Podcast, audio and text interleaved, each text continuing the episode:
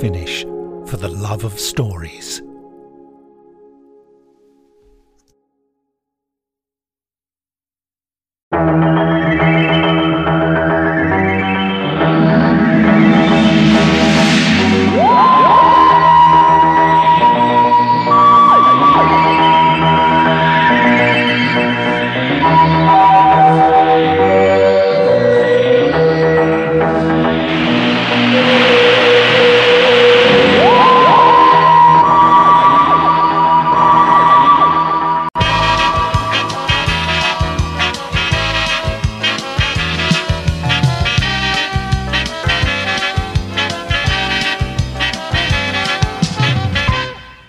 Tonight on Around and About, we're asking Has an alien being landed on Earth? I'm Jenny Nettles, and with me in the studio is a young man who claims to be a visitor from beyond the stars. But is Kaleidoscope here a fraud in silver trousers, or, Or is he the real thing?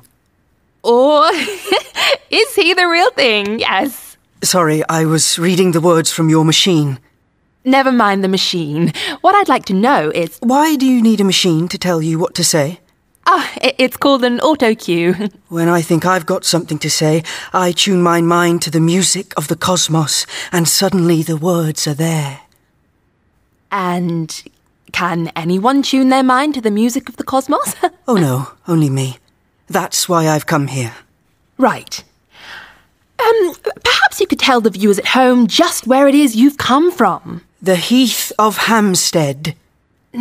No, um, That's where we met. Oh, you mean which world have I come from? your uh, home planet, yes. It's so far away, beyond the reach of your most advanced telescopes. I think the viewers at home might like a name. I could let them know what it sounds like. Yes, that'd be great. Uh, How are you going to do that? All I have to do is rest my fingertips here on your temples and. now you hear it. The music of the cosmos. It's beautiful. You'd hear it better if I took this object from your ear. All those voices coloured with anger. Uh, that's that's my producer in the gallery saying we've less than a minute before we have to go to a film about a badger that drinks beer. Then let me speak straight to the watchers watching on. My name's Kaleidoscope. I've travelled halfway across the universe to warn all of humanity. You stand on the brink of extinction. So give up your kings and your ministers, your wars and your weapons, your borders of geography and the boundaries of your mind. Come with me. Follow me. So we can change the future together. Is that it? Please, play your film about the badger. Well then, what do you think? I think you've got a new toy, Brigadier. Yes, indeed. It's called a video recorder. Video? Yes, an amazing new invention, Miss Smith. Puts TV programs onto film. Even when you're not in the room at the time, I'm told. The future's wonders are ever unfolding, Brigadier. This particular program was broadcast around half past six last night. Shortly afterwards, a few hundred teenagers descended on the TV studios on the South Bank, all begging this kaleidoscope to take them off into space. Caused a near riot, apparently. Had to get them out by helicopter, tinsel togs and all. So, what do you think? About the tinsel trousers? Is he a fraud? Or might he be telling the truth? Oh, he's a fraud, no doubt about it. What makes you say that, Miss Smith? Let's just say Jenny Nettles has acquired quite the reputation for never letting the facts get in the way of a good story. I've had a few run ins with her myself. Doctor, you concur? I'm afraid I have no comment to make about the professional ethics of Miss Jenny Nettles. As for this kaleidoscope, hmm, Doctor? Oh, you're not going to say you believe him? I find it curious he should mention Hampstead Heath, Hampstead Heath? and we located an artifact there just three nights ago. Oh, yes, that hovering octagon thing. But you said that was just interdimensional flotsam. For all I know, this kaleidoscope is too. Right then, I better go and disappoint the minister. Why's that? My dear Miss Smith, the Home Office is up in arms about a shaggy haired alien messiah stirring up the youth of this country. I better tell them he may be genuine before they have him prosecuted. Well, good luck with that. I must say, I don't envy you. What else can you tell me about this fellow, Brigadier? Any further questions, you'd better ask him yourself. We've had him held here since last night.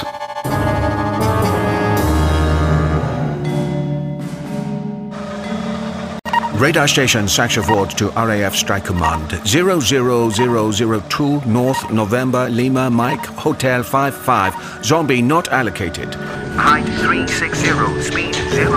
Roger that, Saxavord. Zombie not allocated. Height 360, speed 00. RAF Weatherton receiving. Zombie not allocated. Passing 30 degrees west. Roger that. Zombie sighting, is it? Yes, sir. Commodore Hurley, Uh. sir. Strength? Bearing? Initial report from Saxavord, strength 3, heading 270, bearing. No, wait. I'm being told zombie has split, bearing now south southwest. South southwest. That puts it in a direct line with us. Roger, sir. Speed, height, unconfirmed. Hmm. Alert QRA. Scramble two phantoms. This is Weatherton Ops. Scramble, scramble, scramble. Repeat, scramble, scramble, scramble.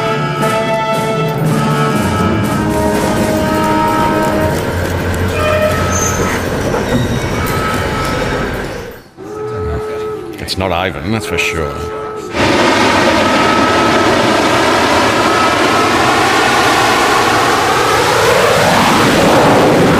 Phantom 1-5 away. Phantom 1-6, go. Identify, intercept, and shadow.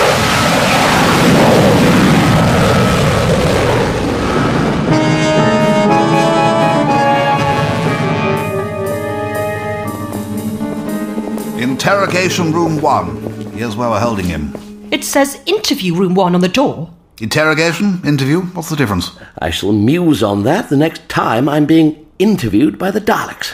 Oh, if it's an expert interviewer you want, Brigadier. Um, not so fast, Miss Smith. You're welcome to observe. Upstairs. In the gallery. Now, come on. Perhaps it would be best, yes. Well, thank you, Brutus, for the knife in my back. As a journalist, I know you're a keen observer of people. It'd be helpful if you could look out for everything this fellow isn't saying, and let me know what you think. You mean if he is a fake, see if his body language gives him away, non-verbal cues, all that stuff. Precisely. Leave it to me. Just so long as I'm not being shoved out of the way. Perish the thought, Miss Smith. Upstairs and left. There'll be a guard on the door. Right then, see you later, and good luck. Now then, Doctor, let's see what this fellow has to say for himself, shall we? Yes, thank you, Private. I don't think I'll need guarding from anyone in here. Sarah Jane Smith, how lovely to see you again. You? What are you doing here? Got scooped up by unit at the studios. And besides, Cal wouldn't leave without me.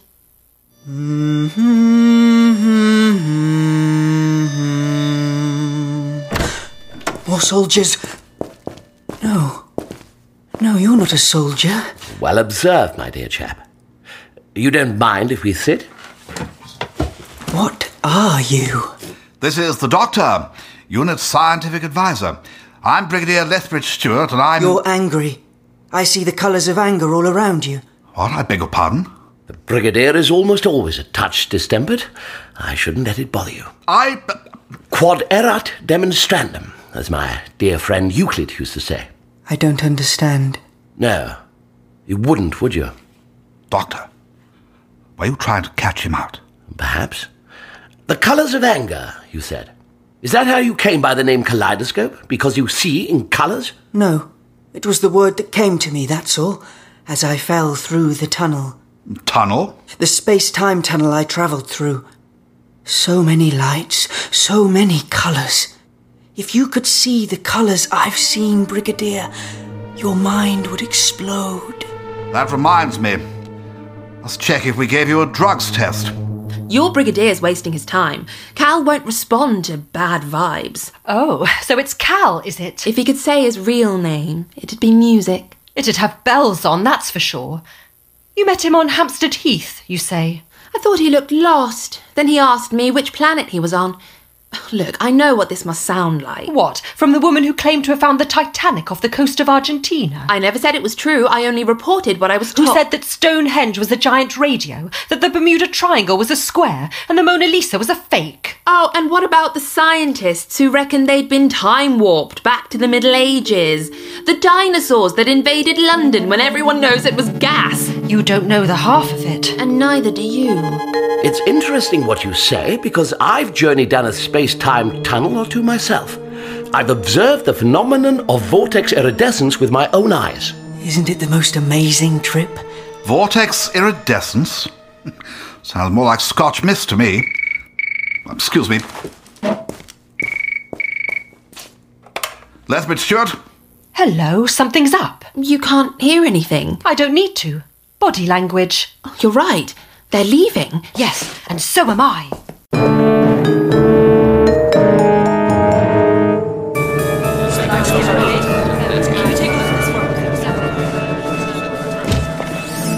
Quiet! Situation report, please. Someone! I should say it's pretty obvious. You have an unidentified object flying over southern England. Here. Yes, but what is it? Well, it's not a migratory flock of Canada geese, I can assure you of that. Don't remind me. Look, it's changing course. Indeed, it is, Miss. Miss Smith, may I remind you the ops room is a restricted area. Oh, well, I'm here now, aren't I? Wow, so this is the nerve centre, is it? And what's she doing here? Oh, I just followed Miss Smith. You sneaked in behind me. Well, I'm here now, aren't I? Will no one rid me of these meddlesome journalists? What are those? Two more UFOs. Well, hardly. They're ascending from a point in the vicinity of. There. R.F. Weatherton. Phantoms on an intercept course. Corporal, get me Air Commodore Hurley, priority one. RAF Weatherden. That's where those new Minerva missiles are. Yes, you're right, it is. I thought I said get these journalists out of here. Commodore Hurley, sir, I've got Brigadier Lethbridge Stewart on the priority line. Brigadier who? Unit, sir. Stall him.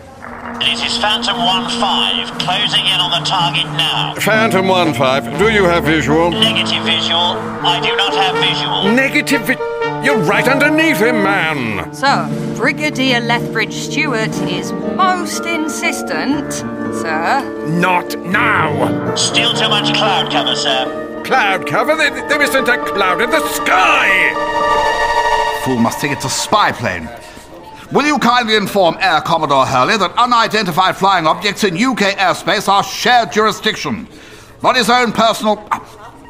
Wait, but are you stalling me? Ah. I can't say I know much about Air Force protocol, but those phantoms seem awfully close to that object. Yes, and if it changes course again. It's changing course. Phantom 1-5, target is changing course. It's headed right for you. I don't see anything, sir. Only cloud. There is no cloud. There can't be any. Unless. Of course! Control. What are my orders? Control. It's in the cloud. Phantom 1 5, take evasive action. Repeat, take evasive action. Evading what, sir? It's only cloud. Phantom 1 5, come in, please. Phantom 1 5, come in.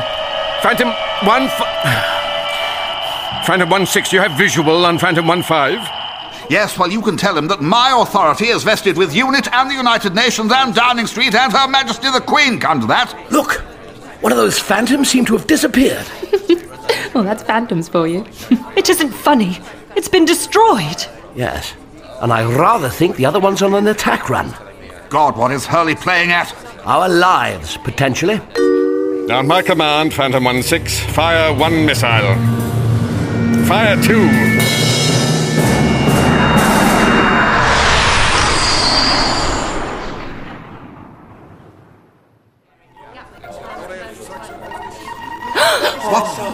Great Scott! What on earth just happened? For a moment there, the screen was full of UFOs. Now there's just the Phantom. I'm guessing your UFO exploded, Brigadier. Did it though? Who asked you?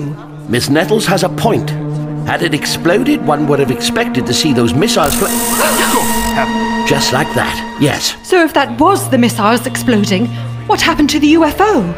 I think it's somehow disassembled. dispersed itself before the missile struck. Wait, where's the other phantom gone? Phantom 1 6. Phantom 1 6, come in, please. Gone. He might have ejected. I know! Get me Lethbridge Stewart. I'd better fob him off before things get complicated. Of course. Sir. Brigadier Lethbridge Stewart, Commodore Hurley will speak to you now. Brigadier, Well, where is he? gone. Sir.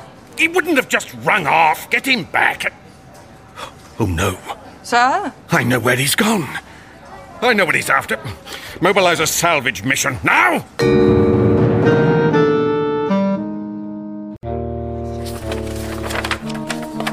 Doctor, if that thing dispersed itself, like you say it did, show me on the map. Where would the bits be likely to have come down? That rather depends on the number of parts it dispersed itself into. Ah, Best guess, Doctor. Somewhere between here and here. Right then. Everybody out! Corporal, I want those wagons rolling. Wagons? What is this, rawhide? If I know Lethbridge Stewart, he'll be keen to salvage as much of the UFO debris as possible before the RAF can get their hands on it. Really? A turf war? It's an intergalactic war I'm more concerned about. Oh, you're not serious, though, are you? I'm deadly serious. This Hurley fellow may just have made an unprovoked attack on an alien vessel. Doctor, I want you at the crash site too. I'll catch you up in my new vehicle. Don't worry, Sarah. I aim to be at the scene before either party can cause too much trouble. Well, then, what are we waiting for? I rather doubt the Brigadier will let you anywhere near Ground Zero. Or Miss Nettles, wherever she's got to. Never mind her. This is the story of the year. They'll never let you publish it. No, I rather think the real scoop is right here in Unit HQ. You mean kaleidoscope? You think he really is a spaceman, don't you? I certainly think he may be something extraordinary, yes. And while the cat's away, All right, but this had better be worth my while.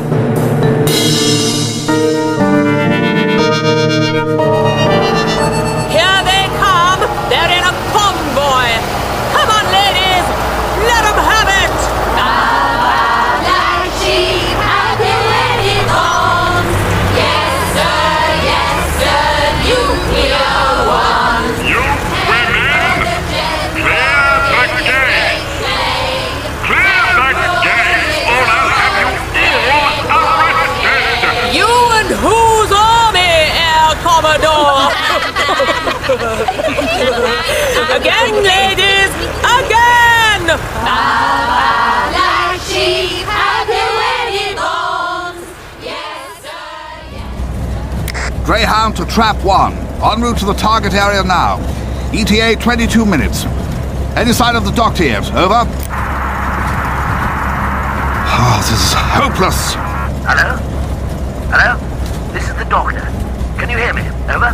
What in heaven's name are you still doing at HQ? Over. I'm not at HQ. I'm calling you from the telephone in my new car. A telephone? In your car? Well, not strictly a telephone, but that's the best way to explain it. How far away are you? Give me your ETA. Over. I'd say eight minutes, provided your jeep gets out of the way. What? I'm right behind you. Good grief! Catch me if you can! Doctor, out! If you want to check with Brigadier Lethbridge Stewart on his highly urgent salvage mission, be my guest. Or you could just let me in. Oh, very well, miss. Thank you, Private. Feel free to lock the door if you're worried. Hello? I said, Thank you, Private. Huh, That's better. Hello, I. Ah, what? He's locked the door. You told him to. Yes, but I didn't mean him to actually do it. Hello, I'm Sarah Jane Smith, and I'm. The doctor's assistant. Friend, really? Wait, how do you know? Sometimes I just know things. Shouldn't you be with him? The doctor's been called away, I'm afraid. Yes, with your brigadier on an urgent salvage mission? You were eavesdropping. Sorry. What have they gone to salvage? See, you don't know everything. I should join them. I could be useful. They won't just let you out of here. You don't need to. Focus. Wait, did you just Yuri Geller the door? There was no need to lock it. But you weren't even touching it. No, I just thought about opening it and. Oh, no, you mustn't. You there! Don't worry about the sentry, Sarah Jane. Focus. Private? uh, What did you do to him? Made him sleep? How? I'm not sure. I can just do things here. He'll be all right. You magically know that too, I suppose. Yes, So, will you do the same to me if I raise the alarm? you can trust me, you know. I don't. You do. I could have opened the door at any time. I could have made Brigadier Lethbridge Stewart and all of his sentries sleep if I wanted. What about the doctor? Not sure. The point is, I didn't leave because I wanted to be here. Because I came to this world for a reason. Which is? To help. Well then, Cal, maybe I should let you try.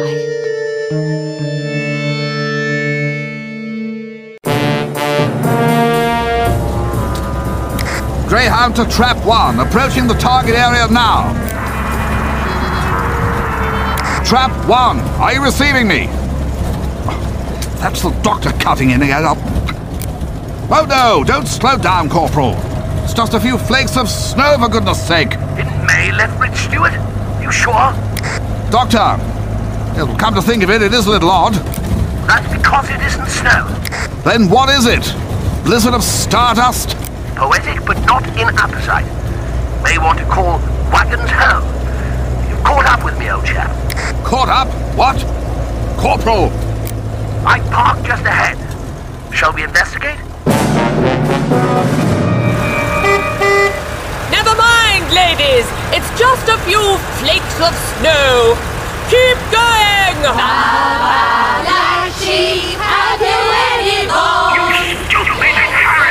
No! It's daybreak!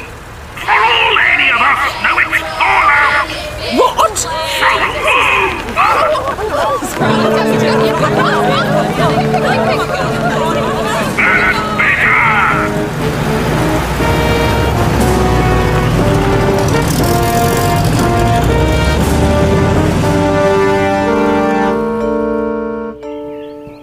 I hardly think a screwdriver will tell you about the weather. Of course it won't. I'm simply trying to determine whether or not its function has been impaired by your stardust. And? It hasn't. So I dare say it's only mildly radioactive. What? Just a few hundred millirems above the background level. Enough to cause you to lose radio contact with Unit HQ, but that's all. So, what is it? Debris from the UFO? Possibly. But whatever it was disintegrated before the Phantom's missiles hit. Almost as if it were a defensive measure. I hardly think one defends oneself by committing Harry Carey. Miss Nettles? What about her? She's over there, taking photographs by the look of it. Soon see about that.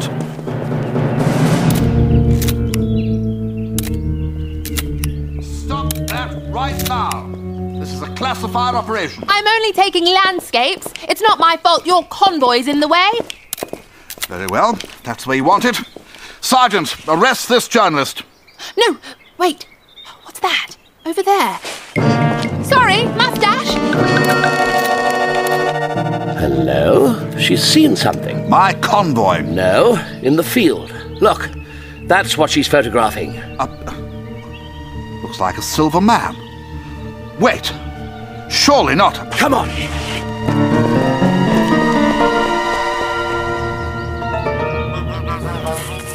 Oh, this is incredible. Look at you.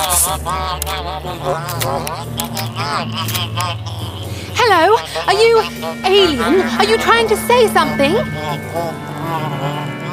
Don't worry, this isn't a weapon, it's a camera. And this, this is what we call a mini cassette recorder. My name's Jenny Nettles, and I'm a journalist. Tell me, have you travelled far? Get away from him, miss! I only want an interview. isn't an extraterrestrial. It isn't? Are you sure? Looks very like a new type of Cyberman to me. Brigadier, this is a human being, the pilot of the other Phantom. Of course, the helmet, the G suit, he must have ejected. So why's your silver with metal attachments? I should say he's been infected. By what? By whatever was in that stardust of yours. Look here, old chap. I'm the doctor. I'm here to help. Watch out! He's joking me!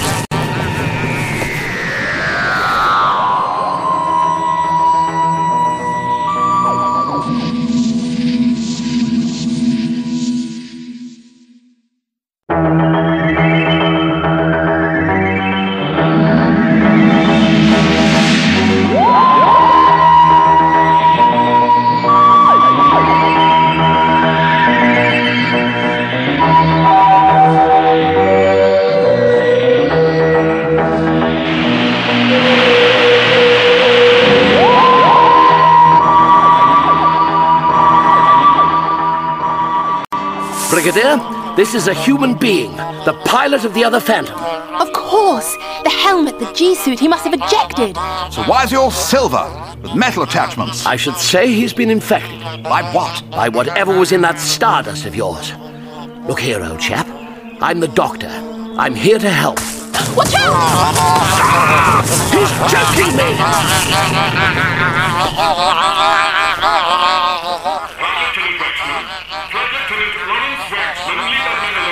What the devil? At last!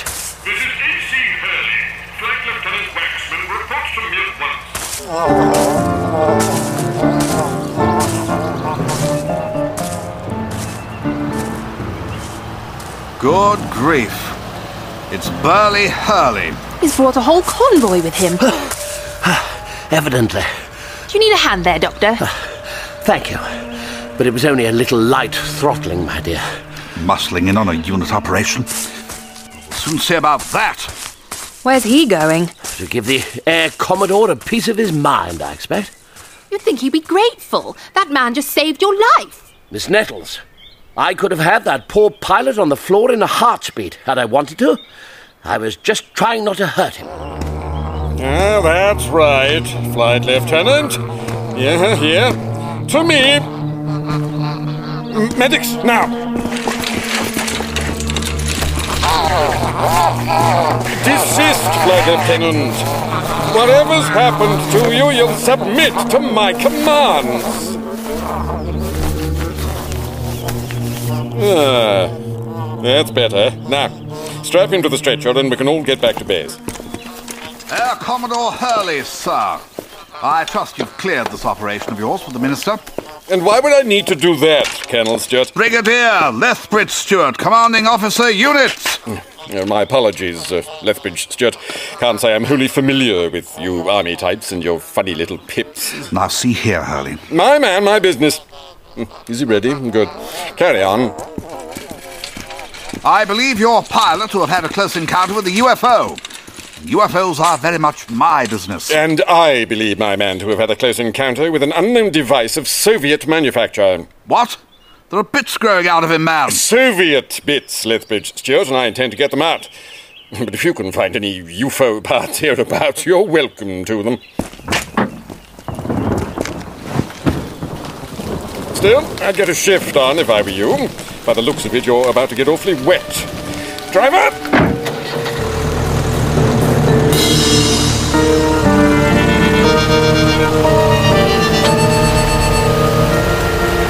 I'm warning you, Hurley. I intend to protest at the highest level. I only hope your words will fall on less deaf ears. Don't you worry. I have ways and means. It's raining.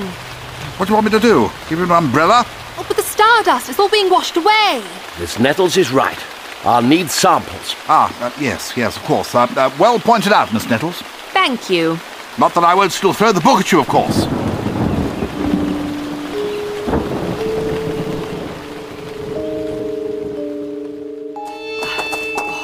Hurry up before a sentry sees you. This is your vehicle, Sarah Jane. Obviously. Then why is it marked 2CV, not 2SJ? What? Oh, never mind. Help me with the roof before it rains. Oh. Oh. How did you know that would happen? It always rains when I leave it uncovered. Then why not get a more practical transport? Look here, Mr. Kaleidoscope. Call me, Cow. It may be impractical, but it's mine. Now get in if you don't want to walk.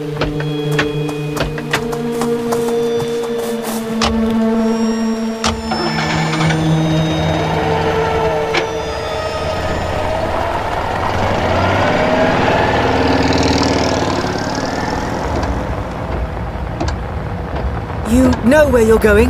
I gathered what the rough area was from the maps in the ops room. Just how to get there, I'm not sure. There's a road atlas in the glove compartment. Glove compartment. Little handle, right in front of you. There are no gloves, only these. Sherbet lemons. Oh, you can try one if you like. I will. You might want to take the wrapper off. Waffle. Sarah Jane, there's a barrier! What? Oh!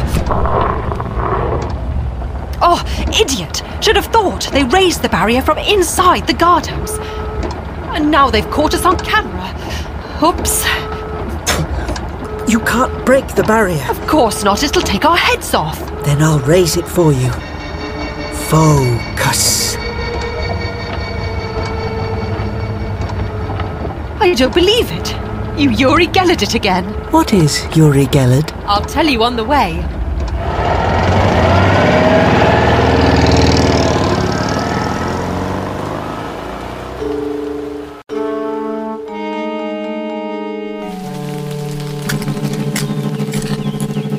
There. Ah, That should be enough. And would you know it, the rain stopped. It's not stardust now. What's left of it is. Ooh, slush. It should still be sufficient for my purposes. Jolly good. Well then, Doctor, you get back to HQ. I'm heading to RAF Weatherton. Why on earth would I want to get back to HQ? I'm coming with you, Lethbridge Stewart. Where the action is. Precisely. What about these stardust samples of yours? Don't you need to get them under a microscope or something, back at the lab? An X ray spectroscope. No need for that. I've got one in my car. You've got an X ray spectroscope in your hovercraft or whatever it is. A whole field laboratory in the dashboard, in fact. Well, I never. So I'll see you at the airbase, shall I? Carry on, Doctor. What about me? Yes, that reminds me. Your camera, if you please. Why? Why do you think? Hmm. Yes. Images of that poor pilot as we found him might be useful. Oh, I suppose so. Thank you. No, wait, I thought. Sorry, miss. The film, my pictures, they're, they're ruined. I've got more important things to do than bother the minister with slapping a D notice on your illegally taken photographs of a covert unit operation, Miss Nettles. You can have your camera back, of course. Corporal, we're moving out. What am I supposed to do now? As a matter of fact, I could use a second pair of hands. Rather tricky operating an X ray spectroscope whilst driving. All right, I'll come. Just one thing though. Where's the door? One, two, three, four, one, two. Kumbaya, my lord, kumbaya. Kumbaya, my lord, kumbaya. Kumbaya, my lord, kumbaya. Oh, lord, kumbaya. Hurley, he's back. Come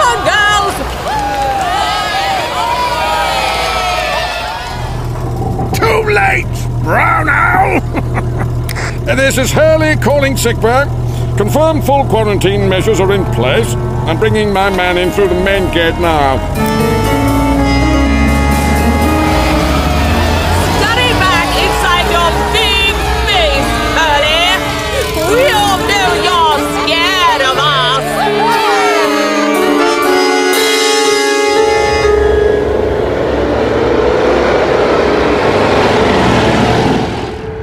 It's true. There was the tunnel, the lights. Suddenly, there I was, alone in the dark with grass underfoot.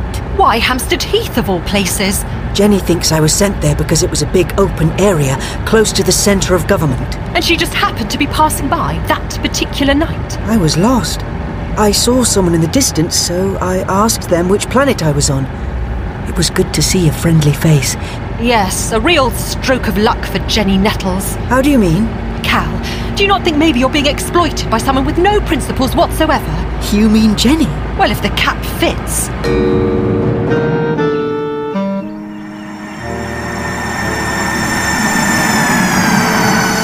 Are you even allowed to go this fast?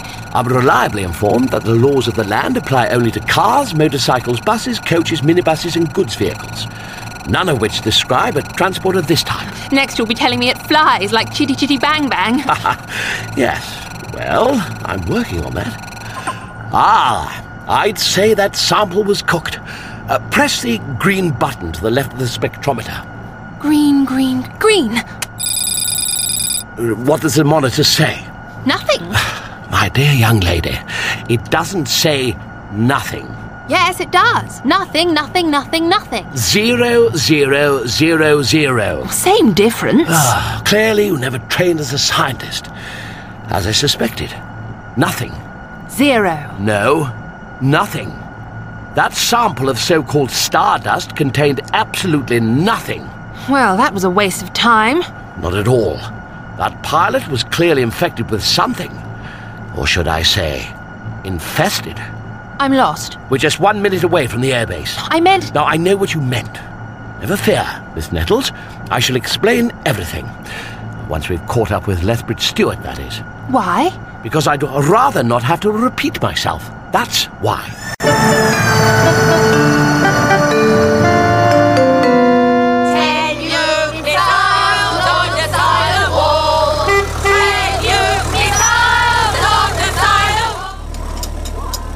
That's far enough, Corporal. I suppose I'll just have to make my way through the main gate on foot. I faced Yeti, Cybermen, Daleks, Autons, and Axons. I've nothing to fear from a band of irate female protesters. Look out, ladies! Here comes another warmonger! Don't believe it.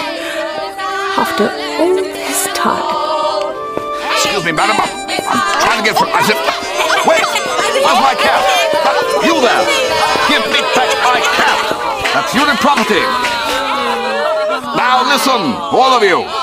If it's peace, love, and understanding you want, well, you're going the wrong way about it. Pretty. Give him back his cap. Much appreciated, madam. Now, if you wouldn't mind telling your uh, comrades to clear the way. It is you. Um, I beg your pardon. I knew it was. The moment I saw you. Uh, do I do I know you, madam? Alistair Gordon Lethbridge Stewart. Completely different, but completely the same.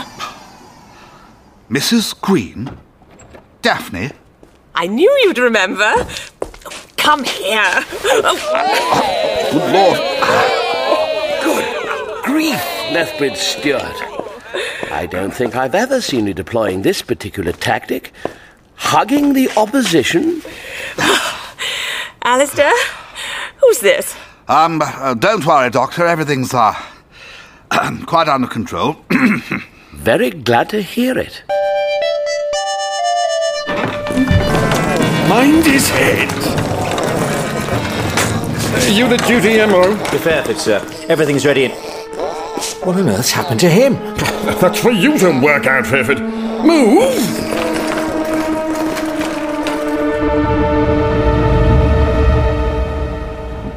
This must be the place.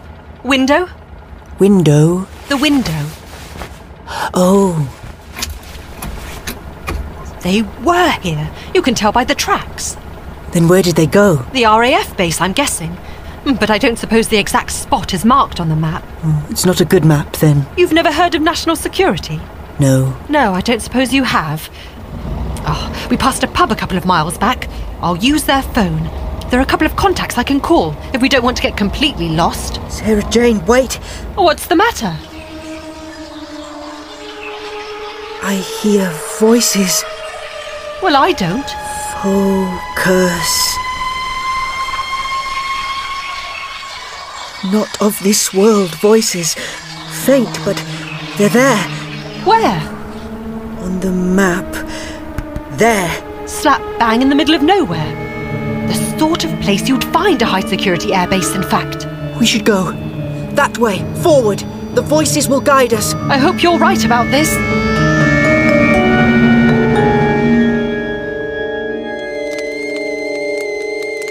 Tea, Doctor? Ah, very kind of you, Daphne. Probably best not to trouble Alistair. Indeed. I'm curious, Doctor. You're not an officer. What do you do, exactly? Well, What? Like I says, sir, chopper's stuck. Well, you'll just have to find some other way to get it here, won't you, Sir Major? How like, uh, sir? How is not my problem. Yours. thank you. You can stick a rocket on the back of a carrier pigeon for all I care. Just get that authorization over here quick as you can. Goodness, he does sound cross. How exactly do you know Lethbridge Stewart, if you don't mind my asking? Oh, it was a long time ago. Somewhere far away and hot. He was just a young captain then. Barely a hair on his top lip. Ah, you were sweethearts. Doctor, I was married to his E CO. I, I'm so sorry. Uh, please forgive my presumption. We were well acquainted. Oh. I'm sorry, was that too hot? Go on, Roach. It's not like I don't have enough on my plate already. Miss Smith only went and freed that kaleidoscope fella, sir. Miss Smith, what? Drove him straight out of HQ. Bold as you like, we couldn't stop her, sir. Oh, you couldn't stop her, couldn't you? Heaven's sake, words fail me, Roach. Greyhound out. No joy, Brigadier? Turns out that hound Hurley has imposed a no-fly zone around a ten-mile radius. So the letter I need from the minister can't get here by chopper. And without that letter, the Air Commodore won't let you into the base. Precisely. Tea up, is it? So what about Sarah? Miss Smith is about to find herself persona non grata, so far as this intelligence task force is concerned. Oh, that'd be a pity. I had more than my fill of meddlesome journalists. Yes, that reminds me. Here, Alistair.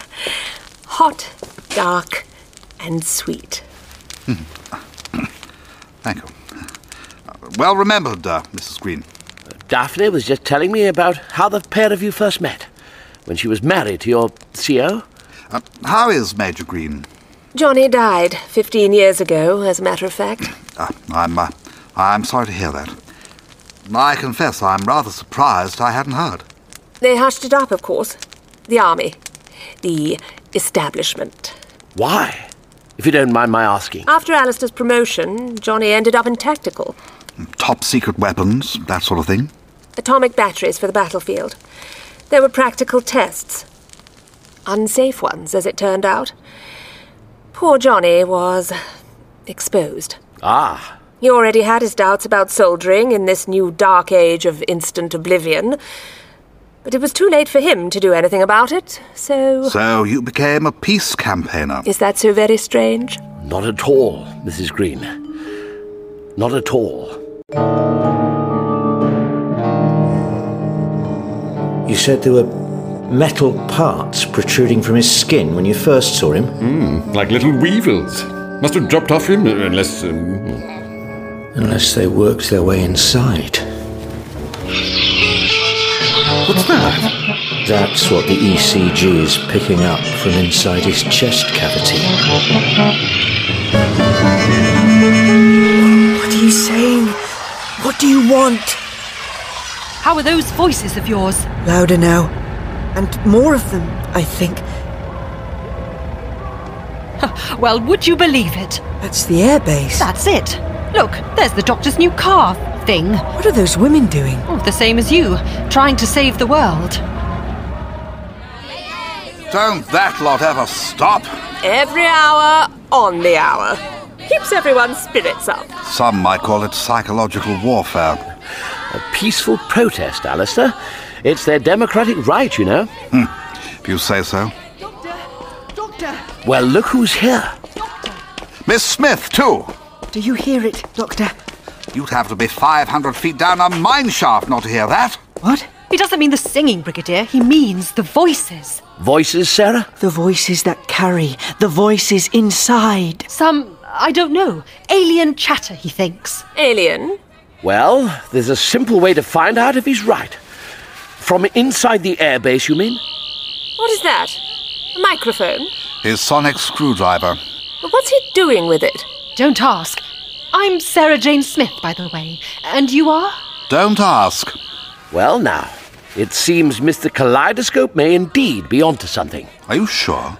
I set my device to scan for frequencies beyond the reach of human communications. It's quite distinct, Yes, and getting stronger all the time. which would fit my theory. You never said you had a theory. We saw your UFO disperse itself when it made contact with the Phantom. What if it reassembled itself on the ground? Doctor, even I would have noticed a whacking great UFO sitting in the middle of a field.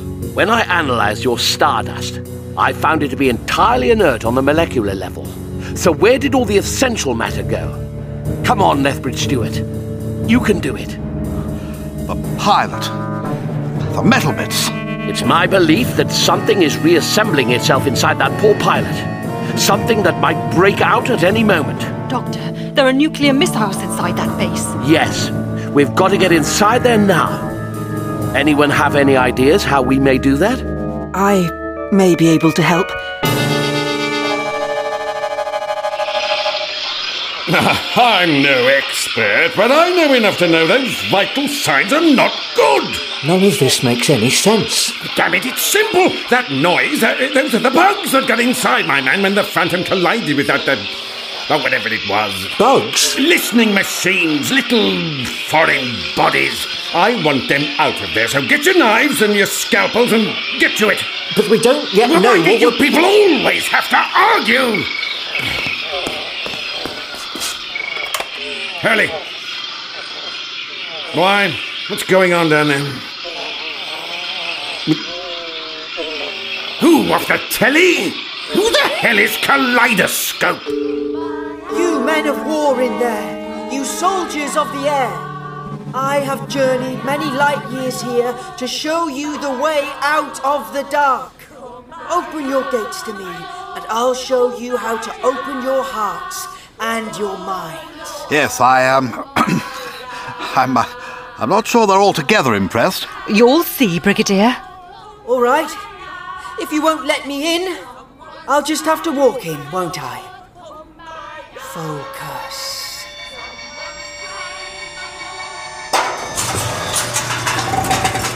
Told you. Yes, but how? My friends, are you with me? Come with me!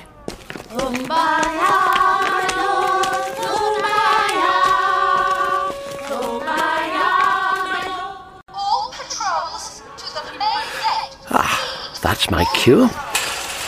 Up and over the fence, and then. Your leg up, Doctor. You! I thought I told you to wait in my vehicle. Your brigadier wasn't looking, so I followed you to where the action is.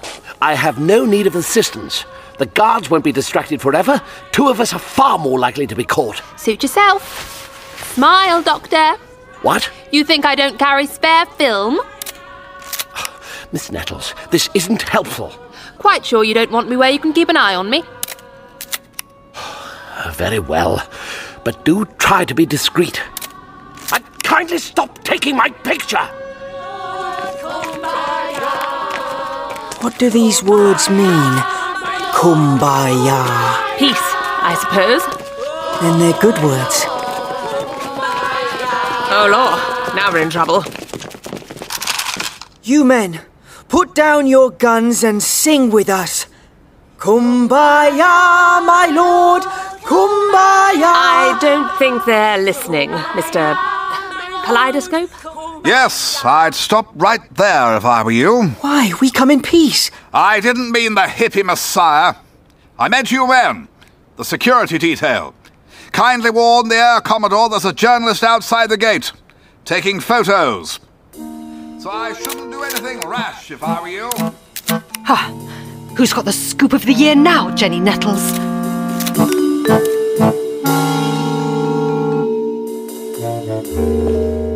As I thought, they've left the security stations unattended while they deal with the stage fracas outside. You never told me what you thought was wrong with that pilot. I don't suppose you've heard of nanobots, have you? Nano, what? Hmm. Here we are. The medical centre. Look, if you really want to help, you'll stay here and watch the corridor before those guards realize they've been had. Now, come on. Uh, Commodore, enough protest. No more procrastination. I'm giving you a direct order. Do it, or I'll have you arrested. All right. But everyone here knows I'm doing this under duress. Then make the incision. Get those bugs out. I wouldn't do that if I were you. Damn it, this is an operating theatre. You're not even wearing a mask. Flash, flash, flash, retreat. Who said that? Flash, retreat. Terran flash will retreat. The voices. They're inside the chest cavity. We are corate. We emerge. You're holding up this map. What are they? Alien nanobots. as I suspected. Let's retreat! Now we emerge! Now we...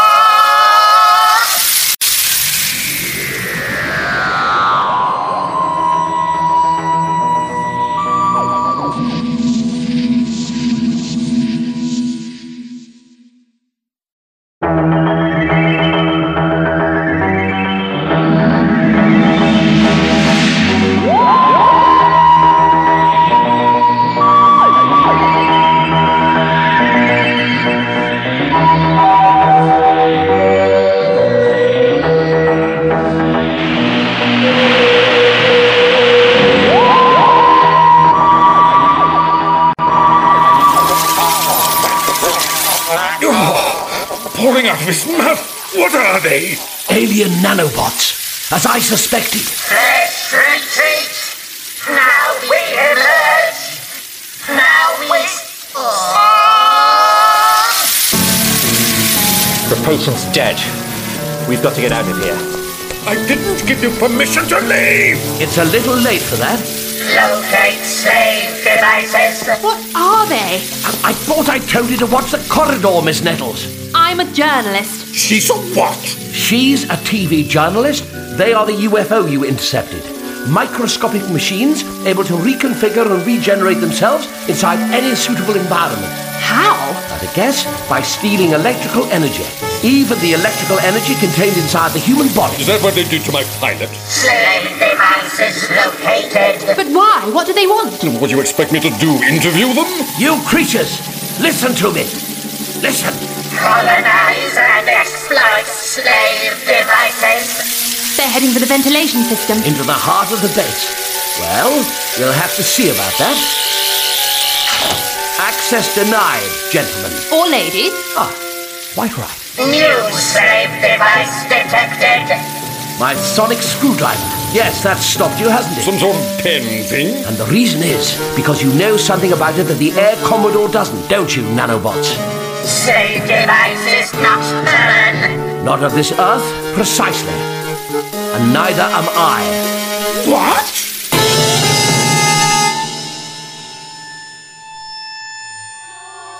Not joining in the kumbayas, Alistair. Not my scene, thank you, Daphne. Ah, Mrs. Green. Non-Terran, name your species! If you really must know, I'm the Doctor, and I'm a Time Lord.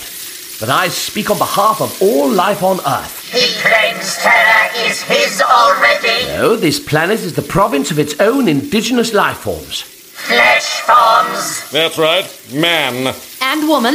Ignore her. Ignore him. Humankind is currently the dominant species here. Although I sometimes wonder if it's time one of the non primates had a term. The dolphins, perhaps. Or the cephalopods. Slugs and snails? They're gastropods. I don't care what they eat. They're not taking over. You nanotypes, I must ask you. In my capacity as Chief Scientific Advisor to the UN Intelligence Task Force, to clarify your intentions for this planet. Non-Terran makes no claim to own this world. His flesh is of no concern. Our ventilator's shut. You can't get out that way. Well, it's not shut now. Pretty strong, aren't they? Come back here. I want to talk to you. That's some little insects. But they can hardly take over the globe one person at a time, can they? Uh, Commodore, it beggars belief that of all the places on Earth they might have chosen, these machines just happened to have picked a flight path that took them directly over this particular airbase. Hmm, What do you mean? I'm given to understand that RAF Weatherton is home to some ghastly new weapon system. Is that correct? The Minerva Project. Yeah, the existence of any such project has not been confirmed by any official state agency. but if if such a project existed, th- well, th- those things couldn't actually get inside the missiles, could they? Inside anything electrically powered? Inside the hangar doors? Inside the launch computers? Inside the bomb planes? And yes, inside the missiles themselves. To what end? World War III, I'd imagine.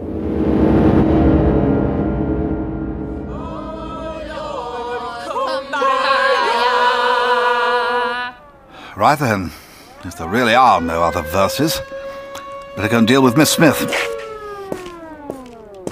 Hey, the siren stopped. Hear that, ladies? We drowned them out.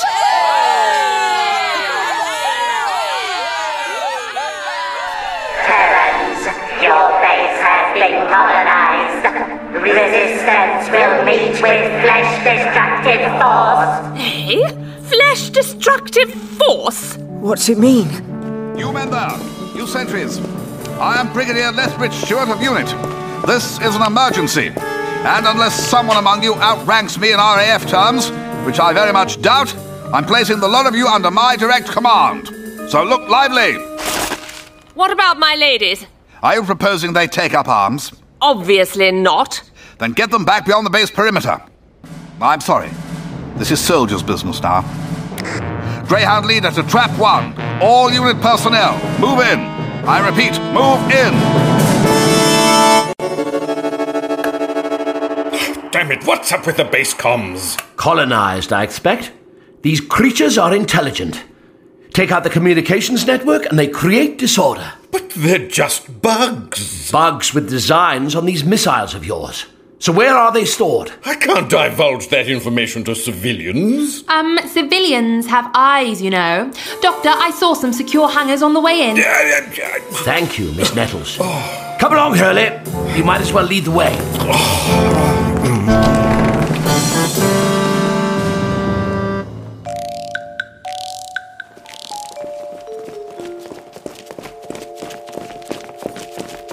I want these hangars secured. Priority A1.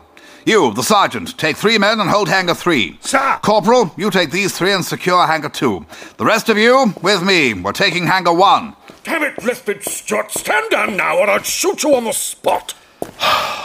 Well, since you do have jurisdiction here, I have no choice but to withdraw. Lethbridge Stewart, my dear chap, tell me, have you seen any evidence of nanobot activity around these hangars? I'm not sure I'd recognize it if I had. Swarmy, buzzy, insecty things in a cloud. No. What, what's she doing here? Answer the doctor's question, man. I haven't seen any evidence of nano Watson activity. Then where are they? Terrans have moved to defend Geo Sectors North, where their weapons must be. What the devil? You gave the game away, you fool! They heard you just now! I said they were intelligent! Colonize their weapons, liberate their slave devices from lefty control. Where are they? Where's that noise coming from? I don't know. Seems to be all around us. Correction? Beneath us. By God! They're in the gratings! Under the runways! They've taken over the entire substructure of the base. Yes. Now they're heading for the hangars. Air Commodore, what exactly do you want us to do? I, I, shoot them! You man! Shoot them! Your weapons will be. be- Air Commodore! You might as well shoot at a cloud! Precisely! Some problems just can't be solved with bullets alone. Lethbridge Stewart, I do believe you're learning. Cease firing! They've gone. They must be inside the hangars. And exactly what damage can they do in there? The technology will be unfamiliar to them, and they'll have to unlock all the necessary failsafes. Minutes or hours, man! Minutes. Then I've no option. Flight Lieutenant Merridale, take an escort, fetch the remote codes, and rendezvous at the helipad. Sir.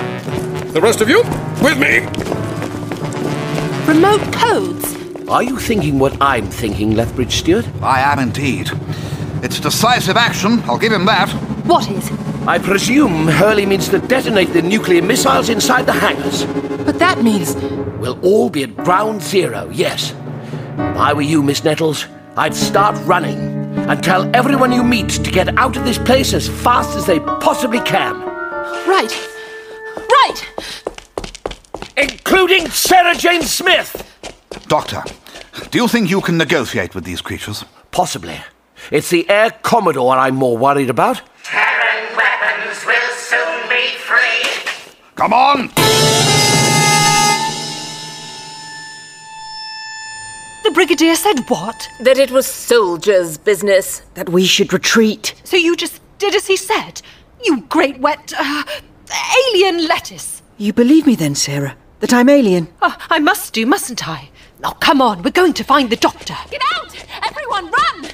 It's Jenny, my friend. Joy of joys. Sarah Jane, please, will you drive me? I'm not a taxi. Drive you where? Anywhere, as fast as you can. Hurley's going to explode the missiles on the ground. He's what? Slave devices are shackled by mathematical codes. Code 1 of 5, calculation in progress.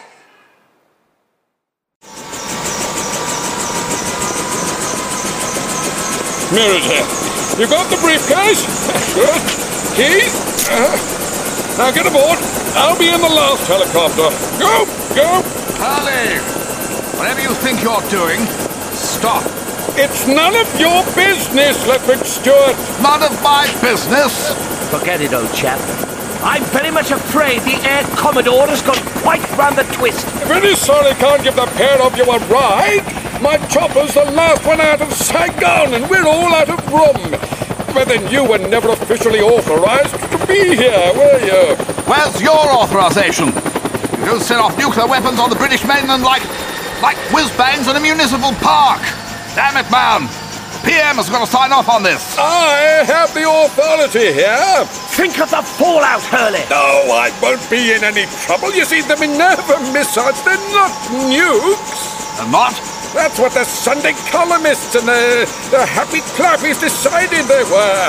The missiles won't explode, they'll implode, sucking everything in a 2.5 km radius into a micro singularity. A micro what? A, a pinprick hole in space. So start running! I know perfectly well what a singularity is, Air Commodore. My question is, what's technology like that doing on Earth?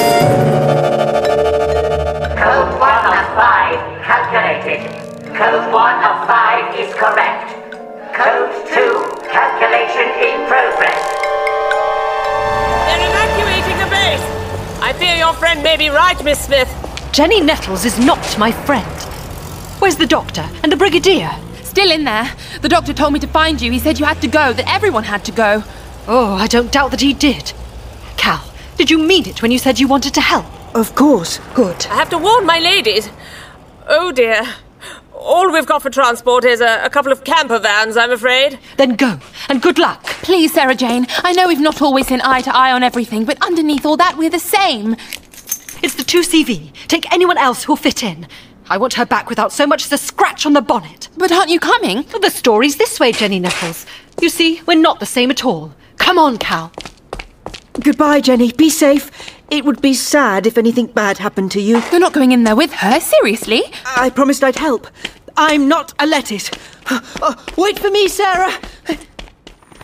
I'm willing to bet you've been on UFO salvage missions before, haven't you, Air Commodore? You unit types lock that stuff away in vaults. But think of the tactical advantage that's being lost. There's no advantage in adding alien weapons of mass destruction to Earth's own arsenal of death. But surely, Doctor, if those alien nano things get sucked up into a hole created by alien missiles, that solves everything. The atom crunching technology Hurley's describing might just about be safe for one isolated detonation. But just imagine the damage a chain reaction of implosions within implosions might do to localized space time. Implosions within implosions? What rot! I take it the Minerva launch codes were in that briefcase of yours. Doctor, what are you doing? Ah! Ah, the briefcase, you, you fried it! No, I've tripped the failsafe incorporated as standard into any such mechanism. Then untrip it! I could, but I'd sooner talk to these creatures and negotiate their surrender. Doctor! I know what I'm doing. You'd better. Code 2 of 5 calculated. Code 2 of 5 is correct. Code 3 calculation in progress. Sounds ominous. Oh, where's the doctor? I hear voices. That's just the PA system. No, inside this big metal house. Doctor? Brigadier? Are you in there? Terrans will not interfere. I'm not interfering. I just want to know if the doctor's in there. Whoa! The doors are opening. So it might be wise to stand back.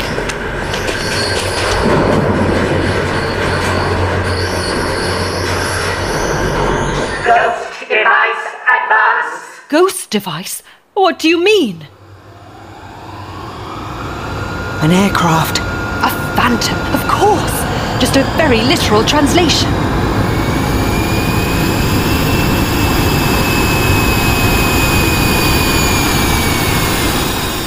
Ghost device in position.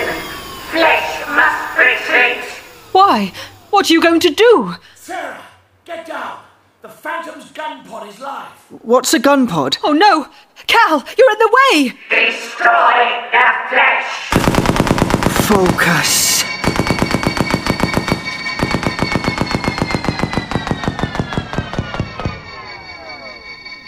Cal, are you alright? I made the projectiles go away. I Yuri Gellered them. What? He's unharmed? Oh, our friend Cal has quite a few surprises up his silver sleeve. Well, never mind that now. We'd better get out of the way before it fires again. Quickly! Code 3 of 5 calculated. Code 3 of 5 is correct. Code 4 calculation in progress. We're running out of time. Let's hope the doctor can keep those narrow Watsits talking long enough for us to get inside. This is the roof ladder. There's an access hatch to the ceiling gantries. Go on, man, don't tell me you're scared of heights. I'm just worried it won't take your weight.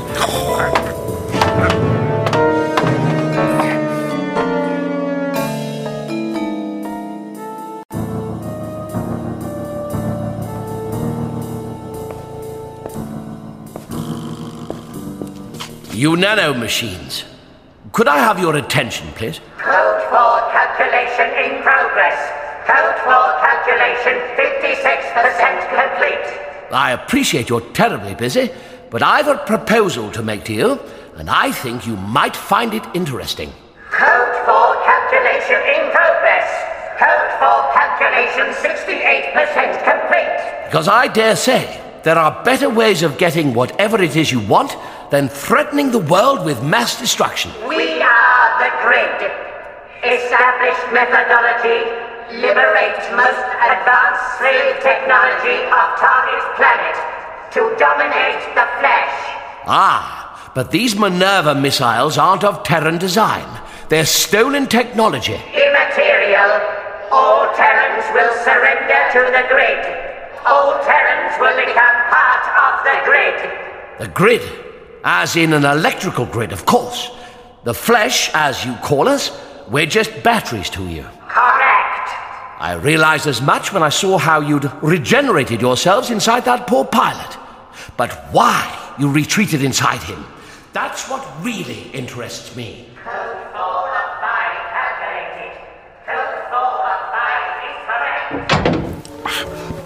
Yes, through here.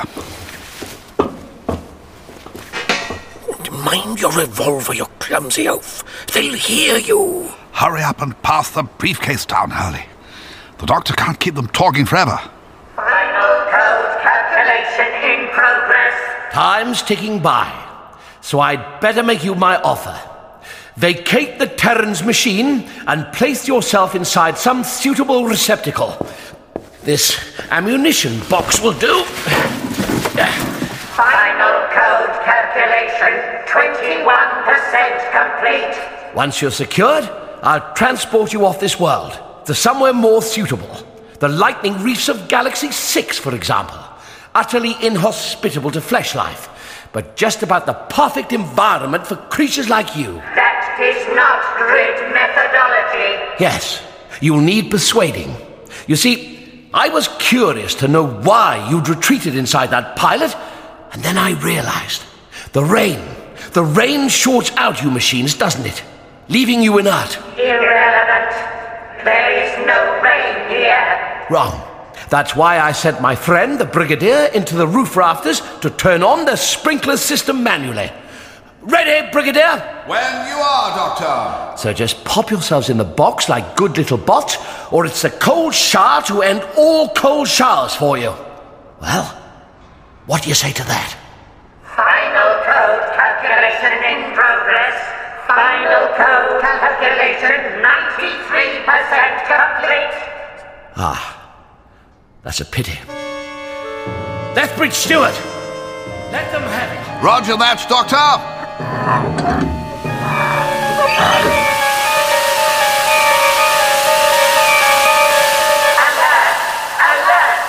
Vacate the device.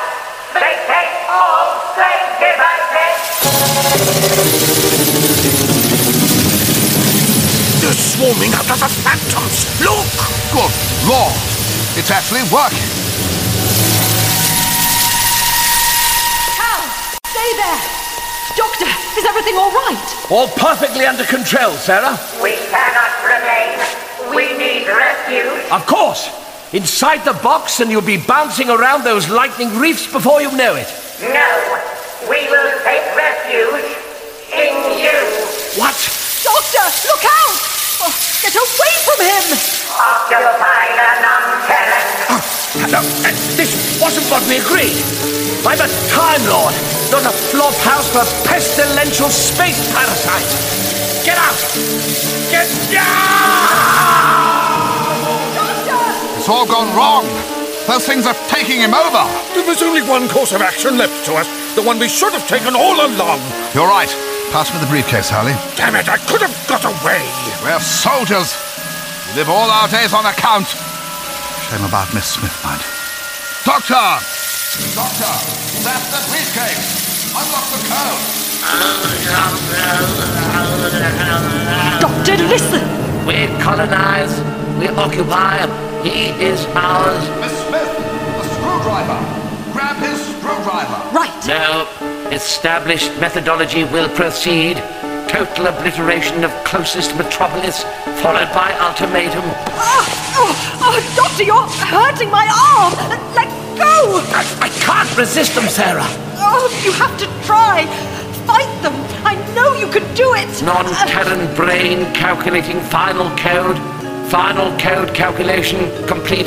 No! Get out of him! Leave him alone! Non-Terran will use non-Terran screwdriver to launch Minerva missile manually. Target confirmed. Metropolis known as London. What? No, you mustn't! There are millions of people there! Minerva missile launch in T minus 30 Terran seconds. 29, 28, 27. Get away from here, Miss Smith! Oh, Brigadier, we can't just leave him! I know! There was no sense in being flattened when that missile launches! I know what to do. Cal, I told you to stay back! Focus. 14, 13, 12. You creatures! Depart the doctor! Leave the doctor now! We are compelled. We cannot resist. Can he really do it? You know what, Brigadier? I think he can! Good grief, it's working! They're leaving him! Oh, well done, Cal! I have to keep the swarm together. Sarah Jane, the box! Ammo box, of course! Uh, Into the box! I compel you! In! How's he doing that? Oh, does it really matter? He's saving the doctor, saving everyone. Now, Sarah Jane, the lid! Got it. Is that it? Are they secure? That's it. You can shut the sprinklers off now, Hurley! We're all soaked through down here! Cal, you just saved the world. Please, I've got to maintain my concentration. Yes. Perhaps we can rustle up an electromagnet to secure that box and take the strain. Oh, Doctor, you're all right. Uh, Thanks to the fellow in the silver trousers, yes. The electromagnet. Please, Right you are. This is Greyhound Leader. Situation is stable. I want an electromagnet laid on at the secure hangars right away. And then I want these ghastly missiles put beyond use. Hang in there, Mr. Kaleidoscope. It's nearly all over. It is for you. Hurley, I was hoping to spend at least the next five minutes without a deluded monomaniac waving a weapon in my direction. You're under arrest, Doctor. Don't be ridiculous. The doctor and Cal have just saved us all. You can't arrest him. It's a military base. I dare say he can. On what charge? Uh, trespassing? then he'd better arrest me, too. Adhering to the sovereign's enemies, giving them aid and comfort in the realm or elsewhere. High treason. What? You can't be serious. One of the only crimes where the death penalty still applies, Doctor.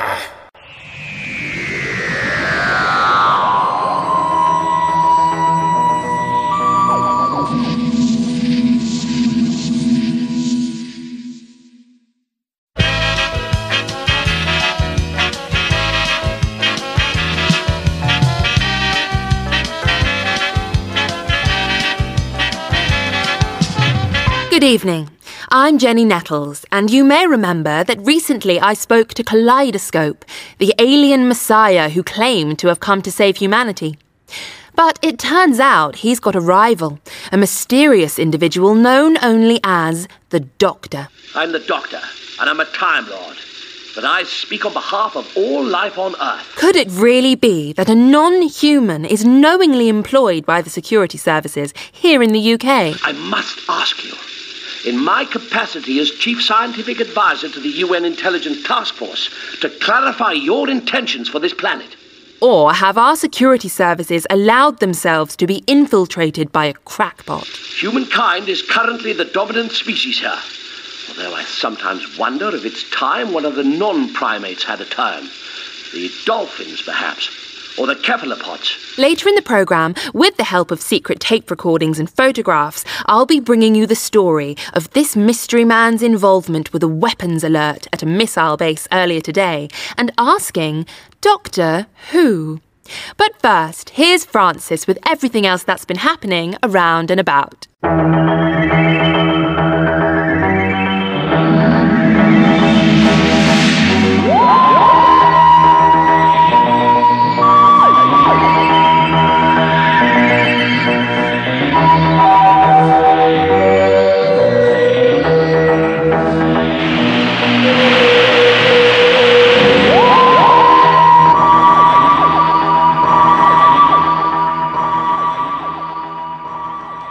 You can't just abandon him, Brigadier. My dear Miss Smith, no one's being cast adrift. Then explain to me exactly what you're doing to get the doctor out of Hurley's custody. Right now, nothing. See, you admit it. It's been a long day. I think the best thing all round is for everyone to cool their heels. Not least my erstwhile scientific advisor. Who knows? Night in a cell at RAF Weatherton might do him some good. Uh, Sergeant Major Roach, call my car round to the front of HQ, will you? Are you serious? You can't just clock off when your colleague, your friend, has been charged with high treason. Lethbridge Stewart's office? I'd like to see Hurley make that one stick. I'll put a few high level calls in first thing in the morning. I'm sure the Air Commodore will soon realise that it's in his best interests to brush today's events under the thickest carpet possible. Will someone kindly pick up that blasted phone? Hurley's the one who ought to be in jail, not the doctor. Technically, Miss Smith, it should be you. Trespassing, yes, but for all the right reasons. I was thinking more of you breaking out a unit prisoner. There's no one manning that switchboard. Excuse me. Lethbridge Stewart, Damn it, Lethbridge Stewart. What's happening with this television program? uh, uh, what television programme, sir? The one on the TV now. They're talking about that boffin fella of yours.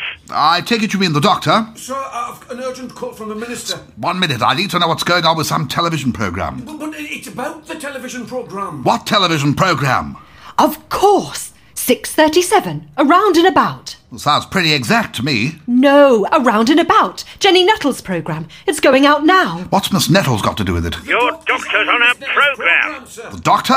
But Commodore Hurley's got him locked in a cell. She's got photographs and secret tape recordings. She's what? Brigadier, if Jenny Nettles blows the doctor's cover, that'll be the end of him working for UNIT. We have to get that wretched woman off the air.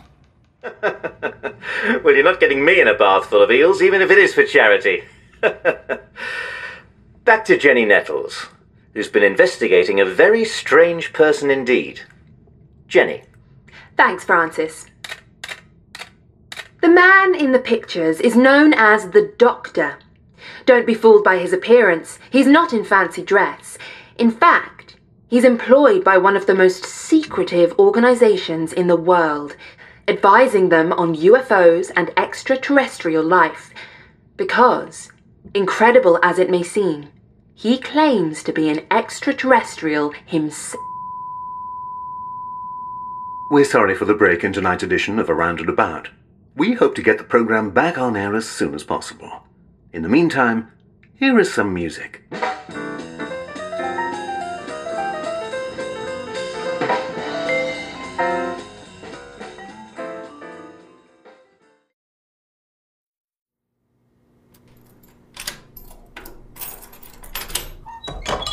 Rise and shine. Busy day, Doc.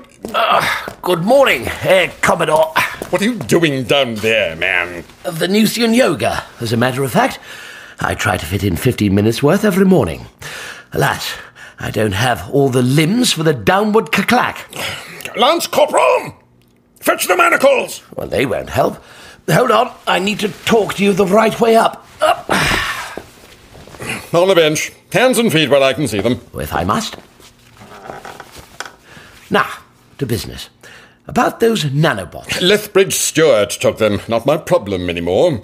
Unlike you. You must realize that everything I did yesterday was in the best interests of your planet. You prevented me from discharging my duty to dispatch those creatures, leaving some spoonbender from space to save us all. I admit things did get a little hairy for a moment. If it were up to me, a small man in a dark suit would be shaking your hands to work out the length of the drop. I take that to mean the authorities think otherwise. Of course they do. Don't worry. I'll make my own way back to Unit HQ. Sit down, Doctor. You're not going back to unit. I'm a free agent. I'll associate with whoever I choose. not anymore. Not since your journalist friend betrayed you by revealing your identity on national television. Sarah Jane Smith did what? Not her, the other one. Ah. She had photographs, tape recordings, the whole kit and caboodle. Fortunately, Lethbridge Stewart got her program pulled before she could say too much more. Fortunately for you, you mean? But so far as unit's concerned, you're now persona non grata, some balmy fantasist whom they never ever employed. You're enjoying this, aren't you? Well, not as much as I'm going to enjoy escorting you to your new place of residence. Ah, let me guess. The Scrubs? Her Majesty's Prison Slade? Or is it Strange Ways Here We Come?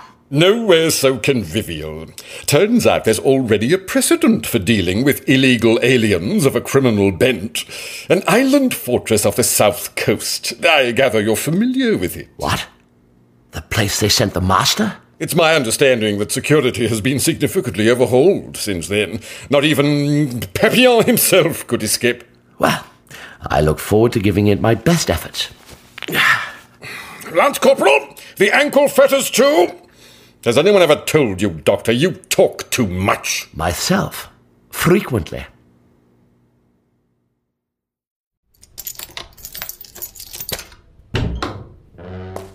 Shake a leg, Mr. Kaleidoscope. Busy day ahead. Mr. Kaleidoscope?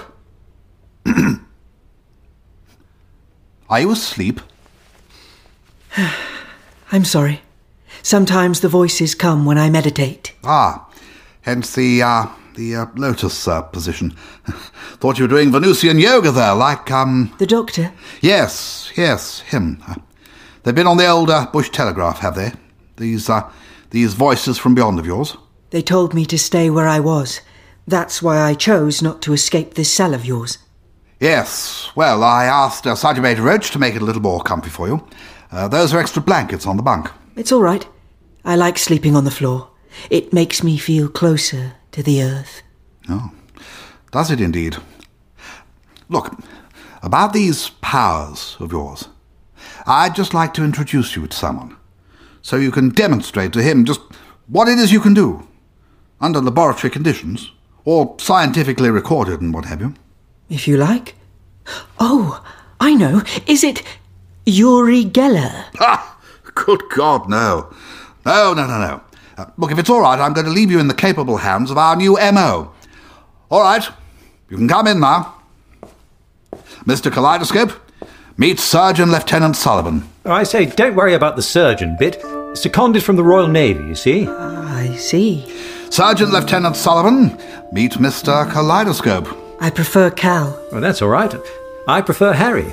Right, good. Well, I'll, uh, I'll leave you to put our friend through his paces. Carry on, Sullivan. Jolly good, thank you, sir. Now then, old chap, I'm a bit confused by these uh, powers of yours. What is it you say you can do exactly?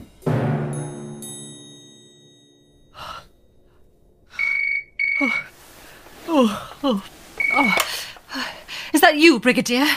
Any news on the doc? Smith? So sorry if I woke you. It's Daphne Green. Daphne! Oh, oh yes. Look, I'm expecting a call, so. You gave me your card? Oh, I see. Yes, uh, but I'm afraid I didn't mean I'd be writing a story on the peace camp today. And besides, I'd have to interest my editor first. Of course, I understand that. But there's a spy in the airbase, you see. A spy? Not like John Le Carre, dear. Someone's auntie in the kitchens who relays all the gossip, the comings and goings, that sort of thing. Why are you telling me this? It's about your friend, the doctor. What about him? He's being transferred later this morning, apparently. When? Where to? I don't know exactly on either count, but wherever they're going, it's somewhere so secret that Hurley himself is leading the convoy to give them directions en route. I wonder why they need a convoy. Just a couple of outriders and a prison van. It's just, I thought you'd want to know if Hurley was up to something hush hush. Yes, yes, I do. Thank you very much, Daphne. I'd have called Alistair, only Unit HQ isn't in the book. No, I suppose it isn't. And anyway, after Miss Nettle's program last night, I dare say he'll want to keep his distance from the doctor now. I uh, dare say you'd be right. Anyway, thanks for calling. Bye. Right, Brigadier. Well, so much for freedom of the press. There's press freedom, Miss Nettles. And there's journalists who take liberties. Don't tell me it wasn't you who caused the studios to go dark last night. Plain old power cut, apparently. Happens all the time. Industrial dispute, probably. And when the lights finally came back on, my pictures and tapes had all mysteriously disappeared. Things do tend to disappear in the dark. I take it you didn't make copies. The copies, too. Oh, what a pity. Well, keep looking. They might yet turn up. You won't get away with this, you know. People have video recorders now. Got one myself, as a matter of fact. Alas, I was using it to record a film on the other channel. John Wayne in Rio Bravo. Quite marvellous. What about Cal? Did you have him disappeared in the dark, too? Am I next on the list? This isn't a police state, Miss Nettles. It's not as though I have the power to send you to a Siberian gulag. I bet you'd like to. Mr. Kaleidoscope is elsewhere in this building, helping us with our investigations of his own free will. What? Sorry about the state of the room, old man. The Brigadier wanted laboratory conditions, but it's not exactly shipshape. What an old police box is doing in the corner is anyone's guess. It's singing. Singing? Well, humming. What's it doing? The, the Dixon of Doc Green music? I can't say I hear anything. Mind you, the old lugs are still ringing from the send off they gave me back at barracks. right then, all the nodules I've placed round your noggin are plugged into what we call an electroencephalograph machine. Bit of a mouthful, so we usually call it an EEG. Uh, not to be confused with what Mr. Heath took us into, of course. You want to measure the electrical activity in my brain? Spot on. Have you uh, had any medical training? No. Oh, still, very good for a layman. I'll just switch on the old monitor and. There you go. Nice clean brainwave. Don't go thinking about any pretty ladies. I wasn't going to. No, of course not. Look, Miss Nettles, perhaps if I explained a little more about what we do here at UNIT, you might be persuaded that I'm not some big booted brown shirt. Is that why you sent your henchman round to pick me up? So you could brainwash me? No. I had my men bring you in so I could protect you. Oh, is that what you call it? It wasn't a unit facility you broke into yesterday. It's my understanding that Air Commodore Hurley is very keen to throw the book at you. Unlike me, he does have the power to lock you up. So? So, if you were to publicly retract your shock horror expose of the Doctor, then I'd be able to offer you units protection from the MOD. At least until this whole sorry mess is sorted out. Rubbish my professional reputation to save your face. You'll have to do better than that, Brigadier. Of course, UNIT has made certain special arrangements with journalists in the past. Access to some of what we do within agreed boundaries. I scratch your back, you'll scratch mine. Quid pro quo would seem less vulgar. Well, Miss Smith, what can I do? Sergeant Major, is the Brigadier in? I had a call he needs to know about. Why should he's not to be disturbed? Nothing's more important than this. No, no, wait! Brigadier, it's about the doctor. as you see, Miss Smith, I've got a visitor, so perhaps you wouldn't mind waiting outside. As a matter of fact, this can't wait. Hello, Sarah Jane. What on earth's she doing here? She's the one who's caused all this trouble. The Brigadier was just explaining to me how he sometimes makes special arrangements with journalists. Oh, he was, was he? Uh, Well, w- within uh, um, uh, agreed uh, b- boundaries. Of course. I don't believe this. I can't wait for him to show me around. Yes, well, perhaps you could join us, Miss Smith. Hmm, What do you say to that, Sarah Jane? I'll tell you what I say to that. Right, well, we'd best get you to demonstrate something, Cal, old man. Don't worry, I shan't ask you to bend a spoon. I could try to move something with my mind. What? Telekinesis? I don't know. I've not had any medical training. Uh, All right, I'm game. Uh, how about uh, the glass beaker on the stinks bench there? I'll try. Focus.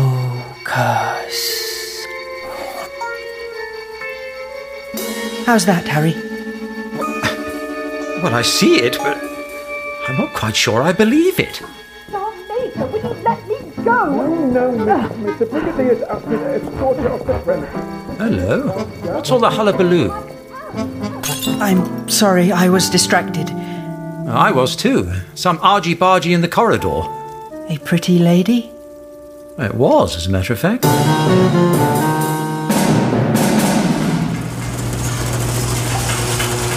Main gate cleared. Transport leaving the base now. Cheers for the Air Commodore, ladies! Carry on, driver. Ignore the rabble. You've increased perimeter security, I see. Evidently. There's a phrase comes to mind from the third luminosity of the Hydra constellation. Roughly translated, it goes There's no point sealing the Scrotnog embrasure after the Scrotnog's fled. What on earth? You're shutting the stable door after the horse has bolted, man. This is green snipe to blue ptarmigan. Do you have a fix on the tracker? Lack of fix confirmed. Roger that. Green snipe out.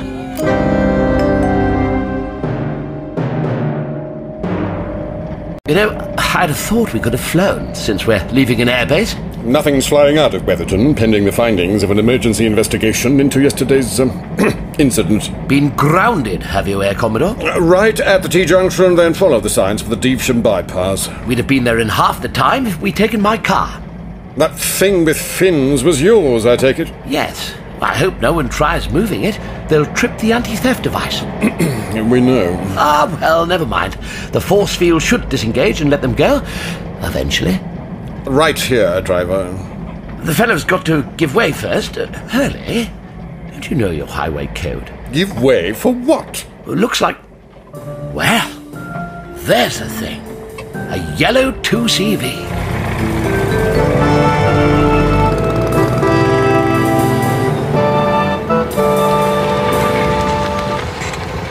Motorcycle escorts and a prison van. No prizes for guessing who's in there.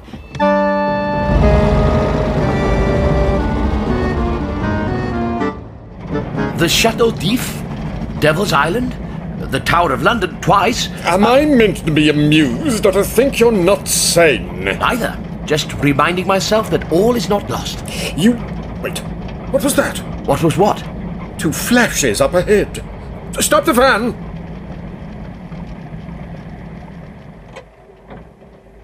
Where did the outriders go?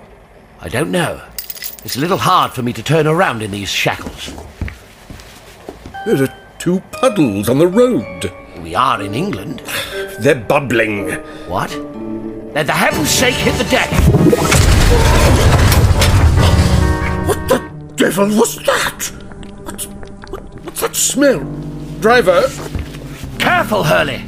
The driver, he, the guard, he, he- he's just melted! Get back down! What the heck's going on up there?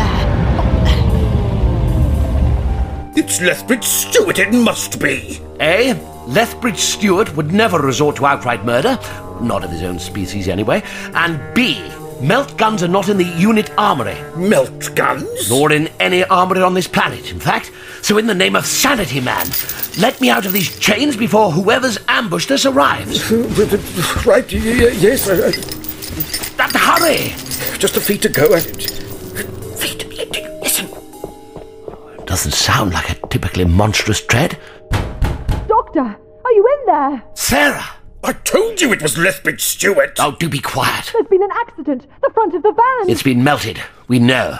Doctor, listen! There are men on the road! They've got guns! You're there! Stop! Sarah, get round the back of the van. The door locks from the front cab. But the front cab's been melted. Sarah, the door. Try opening the door. You don't need to tell me twice. Hurry up, Hurley. I said to stop! Damn it, they're firing their melt guns again. I'd say that was a plain old laser rifle. What? Will you two stop quibbling and run?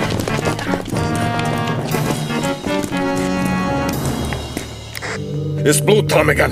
Three targets heading north. My car's just ahead.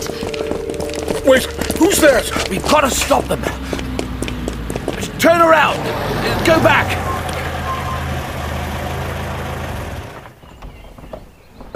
There are trigger happy lunatics on the road up ahead. Are you listening to me? I heard you very well, Doctor. Mrs. Green, Daphne, you have to turn around. We're all in deadly danger. I'm not. Now, please do as the nice men told you. Ah, that isn't a laser pistol, at least. It was a Makarov semi automatic. That's what the KGB uses. You can't be working for the KGB. Oh, Can you? One hates to be unnecessarily ruthless. So please, Miss Smith, put your hands up. There's a good girl. You phoned me. You tricked me. It was necessary. I always knew you peace women were traitors. The girls at the gate are nothing but decent and earnest. I've betrayed them, too. Oh dear. Oh dear, what? Having second thoughts? Oh, come on, let us go. Arcadia has his orders. You two, white hair and happy. Charming. You stand aside, both of you. You can't just melt us. Oh, Don't worry, Sarah. That's neither a melt gun nor a laser. Then what is it? Istanga. Now you, Air er Commodore. What about me? Well, Your choice, melt gun, laser, Makarov. I'm really very sorry.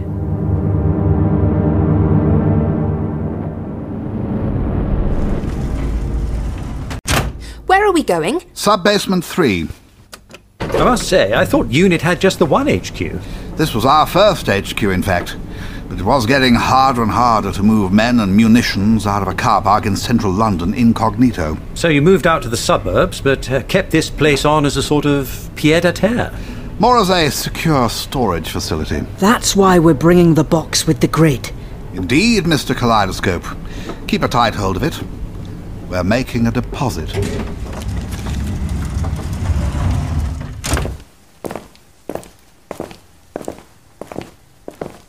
Do all these rooms contain alien artifacts? No, no, we store paperwork here too. Requisitions, depositions, chits of every colour, But there are weapons. weapons, armour, all sorts. I say, you're having us on. Hardly, Sullivan. Sorry, sir. Why have you brought us here? In the surgeon lieutenant's case, it's part of his induction. In your case, Miss Nettles, to prove a point. Which is? You've seen what happens when a conventional military agency gets its hands on this sort of thing. But UNIT is different. Whatever we find, we share or store in the best interests of all mankind. I thought you were just the army. Never fear. We're quite capable of resolute military action when necessary. What about me? Have you brought me here to store me? In here, Mr. Kaleidoscope. This was the doctor's lab once. What the devil's that? What do you think it is, Sergeant Lieutenant? Well, a, a sort of octagonal prism. It apparated on Hampstead Heath last week. The same night Mr. Kaleidoscope arrived at the same location. I say, that's a coincidence. Perhaps. How's it able to hover like that? Blasted things unbreachable, unbreakable, unfathomable. It defeated my last scientific advisor, that's for sure. You want me to tell you what it is? Well, since all the RAF will tell me is that the doctor disappeared from Weatherton two days ago, and he's not come back, can't say I blame him, by the way, given the charge that Hurley had on him, I find myself with a vacancy for for a very special consultant. You're recruiting Cal. Purely on a temporary basis, you understand, until the doctor returns. Well, Mr. Kaleidoscope, what do your voices say about that? They say It is your destiny. You must agree.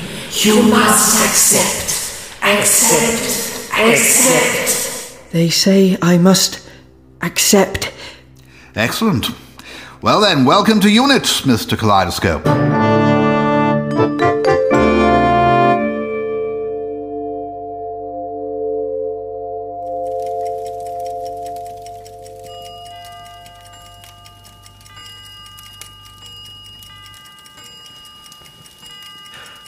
Uh, six?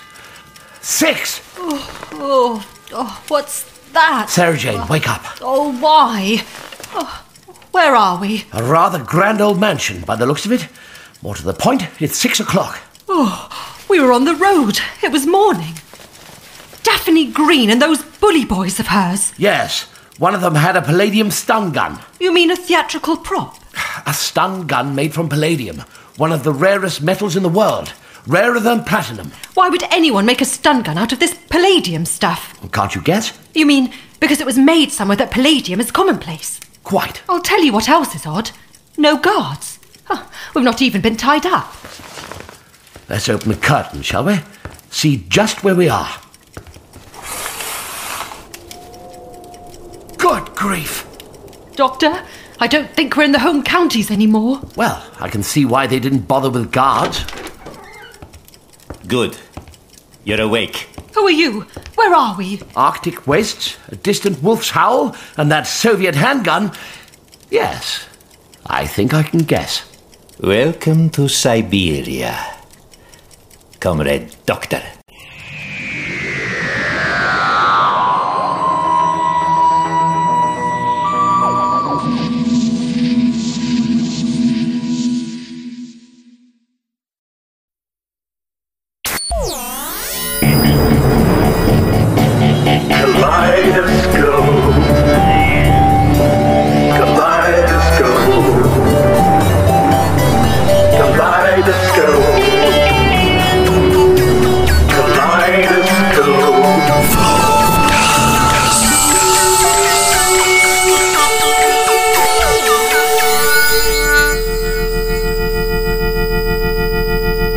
Okay, Mystery Octagon.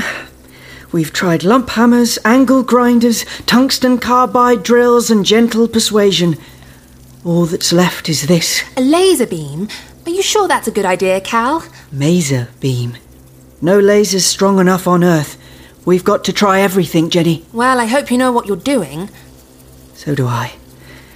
Safety visor down. And stand well back. What? Stand well back! I'm not an idiot. Yes, I know. Um, o- okay, then, um, Um, safety visor. Safety visor down. Jenny standing well back. And switch on. Come on, Major. You can do it. Good grief! Cal! Cal! Yes! Oh, yes! My God, you can do it. I asked you to open that thing, not bring down the walls of Jericho. Look out above! or the ceiling of Unit HQ for that matter. Brigadier, you all right? Yes, thank you, Miss Nettles. incredible. Not so much as a scratch. No thanks to you. I meant the octagon. Good lord. Was that a mini earthquake? No, Surgeon Lieutenant. Just my temporary scientific advisor tried to laser us all to oblivion, apparently. Maser stands for microwave amplification by stimulated emission of radiation. Yes, well, I won't stand for it.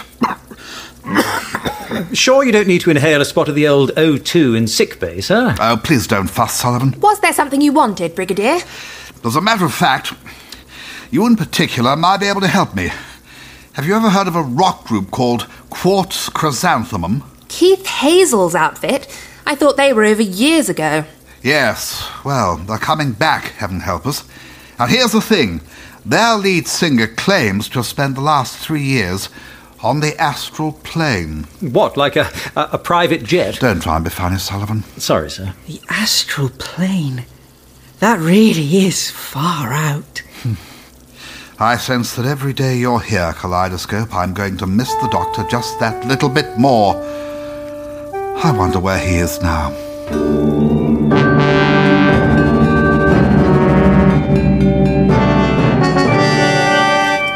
Welcome to Siberia, Comrade Doctor. It's a trick. It must be. Just like that Golden Age mob with their phony spaceship. No trick, Comrade Smith. Come off it. We were in England this morning. No, you are not. What? I think what this fellow is telling us, a uh, colonel, if I read the decorations right. Colonel General Sokolov. I think what the colonel general is telling us is that we were unconscious for quite some time. For more than two days. Forgive us. The calibration of the stun beam is still imperfect. Two days? Tell me, Comrade Smith, are you hungry? Famished? Oh, yes. Actually, famished. Oh. Then I would call that Q, E, and D. Don't worry. There will be food soon. Ah, beetroot borscht and pickled turnips. You have been reading too much Dostoevsky, Comrade Smith. You are my guests. You will dine with me on uh, finer fare. Do you always kidnap your dinner guests, Colonel General? Oh. How can you say you have been kidnapped? When you are free to leave at any time. Right then. This way out, is it? Sarah! The main door is at the end of the hall. Thank you. I do have eyes. Free to go. Let's see about that. Oh! Oh! Oh, it's freezing! It is 30 leagues due south to the nearest town. There you can catch the Trans Siberian Railway all the way to Vladivostok. That's if the wolves don't catch us first, I suppose. They are such a nuisance. Comrade Smith, stay or go, but please close the doors.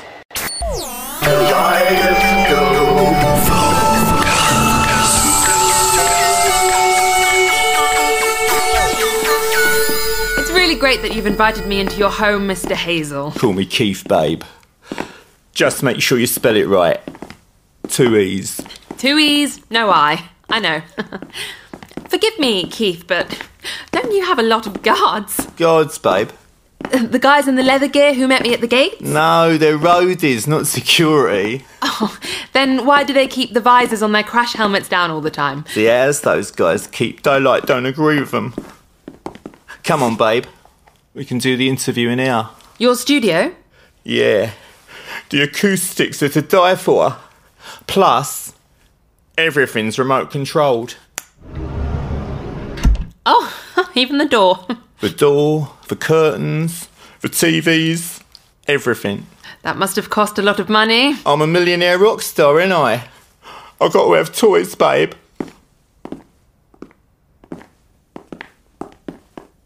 Here it is.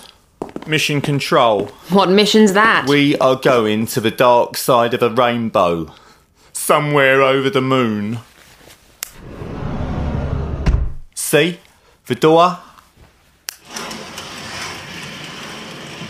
And the curtains.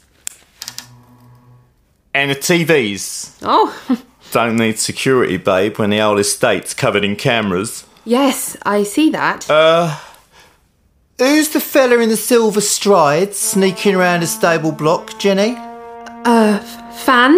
There's cameras on the road too. We saw you drive up with him. We heard you saying, "You keep me busy," while he looked around. He's my, um, photographer. Yeah, you're the one with the camera, babe. Oh look, my roadies are on the way. Your uh, photographer might be finding himself in a bit of trouble. But I thought they weren't guards. That's right. Roadies, come here. On the highway out of hell.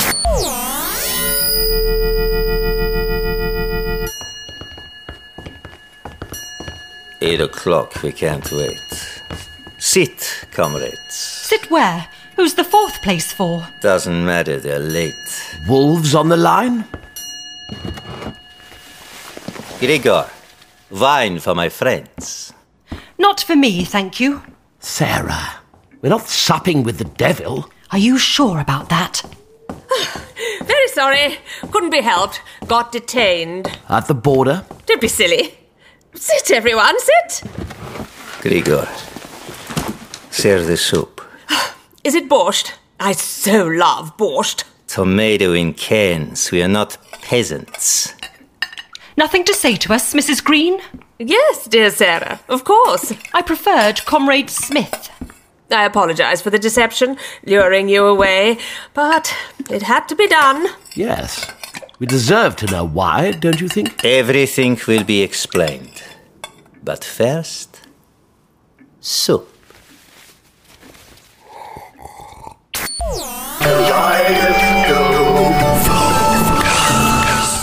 Kaleidoscope to Greyhound leader. They've got me cornered in the stables. Whatever these roadies are, they're not human. Are you sure? I got the visor off one. There was nothing underneath. What, nothing at all? Just nothing. Do you mean invisible? Like that fellow, Claude Rains? Who? Oh no, they're getting closer. They must know where I am. Dear, Um, you've got to arrange a distraction at the gates. Well, what do you suggest?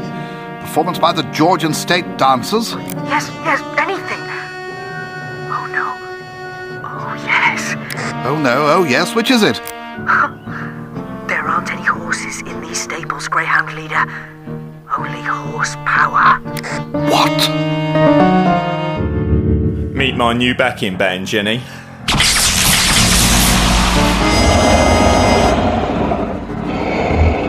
Nang on volcanoes. Azoth on earthquakes.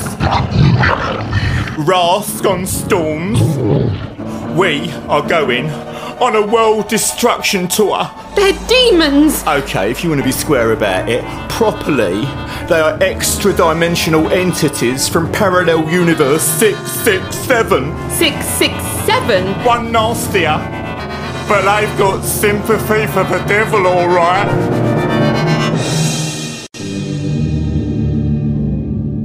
Gregor, clear the balls. Please, Colonel General, you've kept us waiting long enough. Hmm. You have heard of the Tunguska incident, of course. Yes. A 12 megaton aerial blast that flattened 80 million trees somewhere in this vicinity in 1908. It was a UFO, I suppose. It wasn't. Was it? In the wake of the incident, the owner of this house formed what he called the Tunguska Society to analyze and explore the causes of the event. The extraterrestrial hypothesis remained unproved, but the evidence he gathered formed the kernel of a great collection.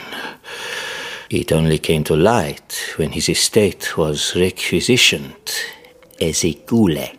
Well, what exactly did this collection consist of? Anything that fell from the sky? Obviously. After the revolution, the society became the Tunguska Committee. One of its members was a man named Comrade Taina. They say he didn't age a day between the times of Lenin and Khrushchev. Hence the name. Do you know him? I'm not sure. But Taina means mystery in Russian. Yes. I think I'm getting the measure of the man. Tell me, does he have a goatee beard, a piercing gaze, and a magnetic disposition? I don't know. There were no portraits or photographs. Officially, he never existed. He died then? In an explosion in an underground atomic facility in Tashkent 16 years ago. Well, what was all that about? I can't say. Anyone who claimed that Operations Underground had awoken a genus of intelligent dragon people laying dormant, and that the facility was destroyed in order to seal the monsters in, was sent for rehabilitation. But you can't say for sure. I know what's good for me, comrade.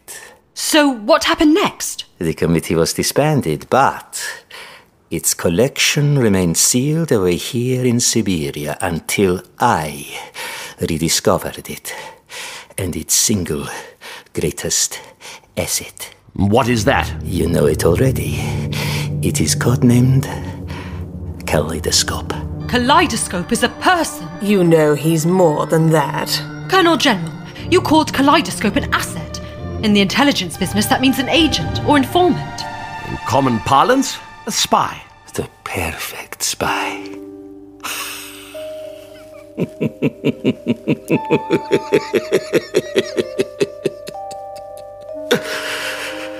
what is funny is he has no idea. No one's laughing. I'll show you after the main course. Grigor! Wolf Stroganoff. Oh, you've got to be kidding.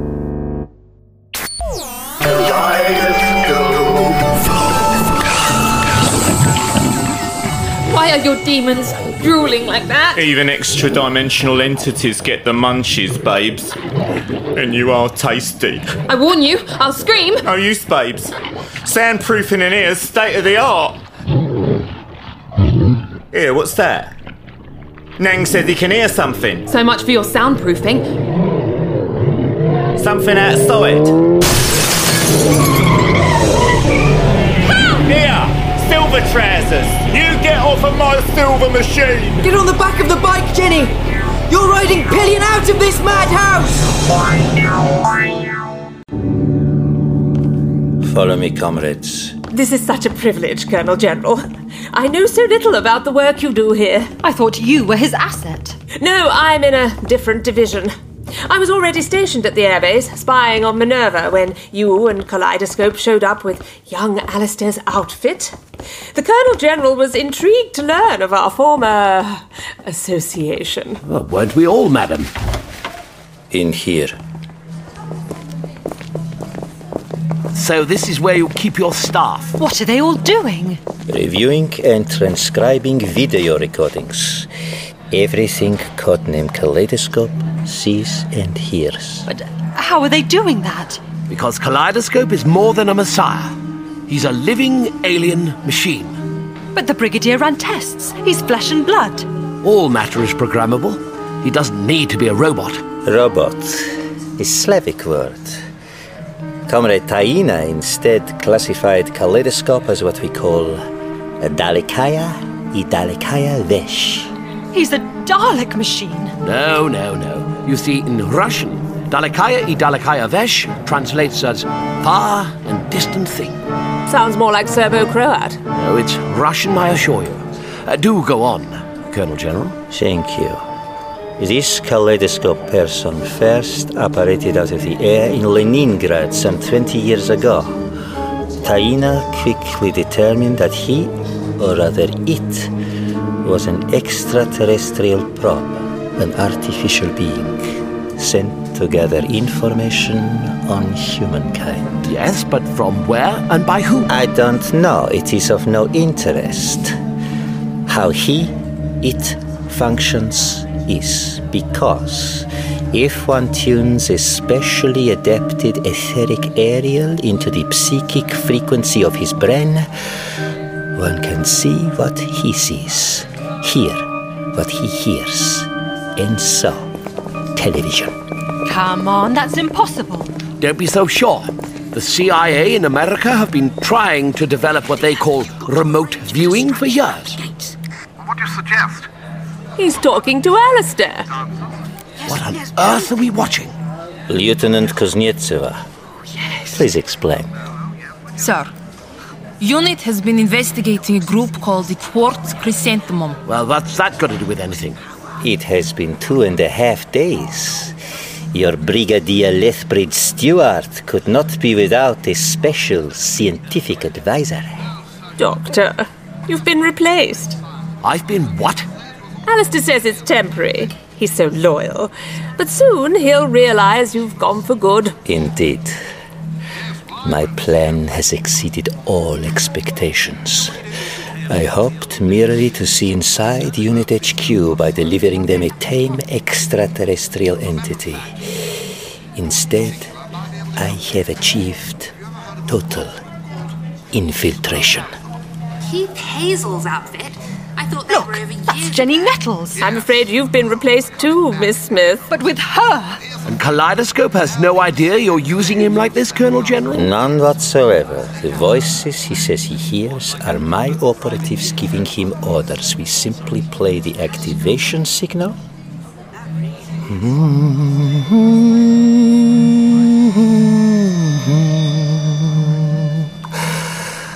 And he is ours to control.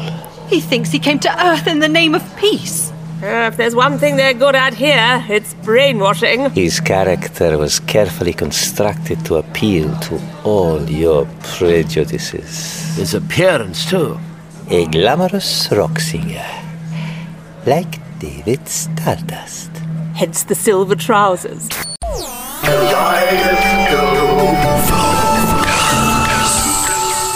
So, if a particular guitar riff could open the door to the dark dimension, if you played the same riff backwards, The door would shut, I suppose. Oh, Harry, you're such an idiot. Am I? All the monsters got pulled back to the place they came from with Keith Hazel. One might even say that young Kaleidoscope reversed the tonality of the music flow. Yes, I, I, I guess.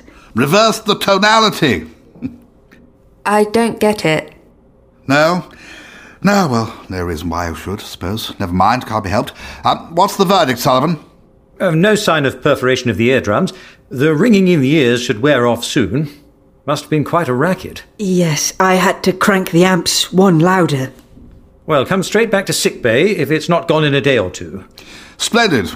Well, I shall leave you to write your report, Kaleidoscope. my, my what? This isn't some fly by night outfit, you know. I expect everything you do to be written up and filed away for future reference. But the doctor didn't have to write reports. Never you mind what the doctor did or didn't do. That's how we do things now. It's almost as if Lethbridge Stewart couldn't wait to be rid of me. Oh, come on, I can't think that's true. Just one thing's bothering me, though. What's that, Sullivan? Well, it's nothing really, but. Well, I just wondered where Kaleidoscope here learned to play the guitar like that. You mean that riff? Well, that's obvious. It's because his artificial brain records everything. Quiet. He's right. Jimi Hendrix himself would have found it hard enough to play that the right way round, let alone backwards. Jimmy who? You're right. Sometimes it's like I soak things up without even noticing. Yes, because he's a machine. Like the maze a bit. You'd never even heard of it before you picked up that new scientist. No, you're right. Which new scientist? It's a magazine. The doctor had a weekly subscription. Oh, right. Not like tidbits then. Good grief. Who is this Sullivan fellow? Unit's new MO. Well, whoever he is, he's an imbecile. That's hardly fair. He did think to ask the question. Yes, yes, I suppose he did. Still, the answer's staring him in the face. He's a machine, you fool! Maybe you ought to consider another round of tests. Tests, sir? On the memory centers of Kaleidoscope's brain. Not the electroencephalograph again. Yes, the jolly old electroencephalograph, I'm afraid. If your memory's so good, that report won't give you any trouble, will it? I guess not. Bad luck, Cal. Carry on, all. From here, they are just writing reports. It is very dull. Carry on, Lieutenant. What about Cal's psychic powers? The Uri Geller stuff? I dare say wherever he comes from, telekinesis is standard. What? As every day is turning a dawn? An interesting hypothesis, Doctor. You must note it down in the files. I must what? This isn't some flies by night outfit either. You will have to learn new methods working for us. I beg your pardon, sir. Oh, Doctor, isn't it obvious? That's why my handlers told me to help the Colonel General and bring you here. As Comrade Taina's replacement, our new scientific advisor. Me?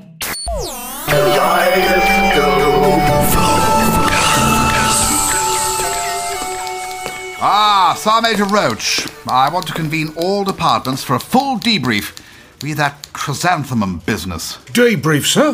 Debrief, Sir Major. There are going to be some changes around here starting today. Everything's been getting a bit slipshod, a bit shoddy, a bit frilly shirted. You what, like? You what, like, sir? There'll be no more letting it all hang out round here. No more captains with collar length haircuts. Write it down. Regulation barbering from now on. Regulation, barbering. Very good, sir. And from now on, every telephone to be answered within five seconds. Five seconds. Don't write it down. Answer the thing. Oh, right. Brigadier's office? Yes, proper debriefs, proper reports, dress codes for civilian associates. Miss Smith, eh? aye? What's that about, Miss Smith? Yeah, Switchboard's got the editor of Metropolitan Magazine on the line. He says it's awful urgent. He wants to speak to Miss Smith's Uncle Alistair.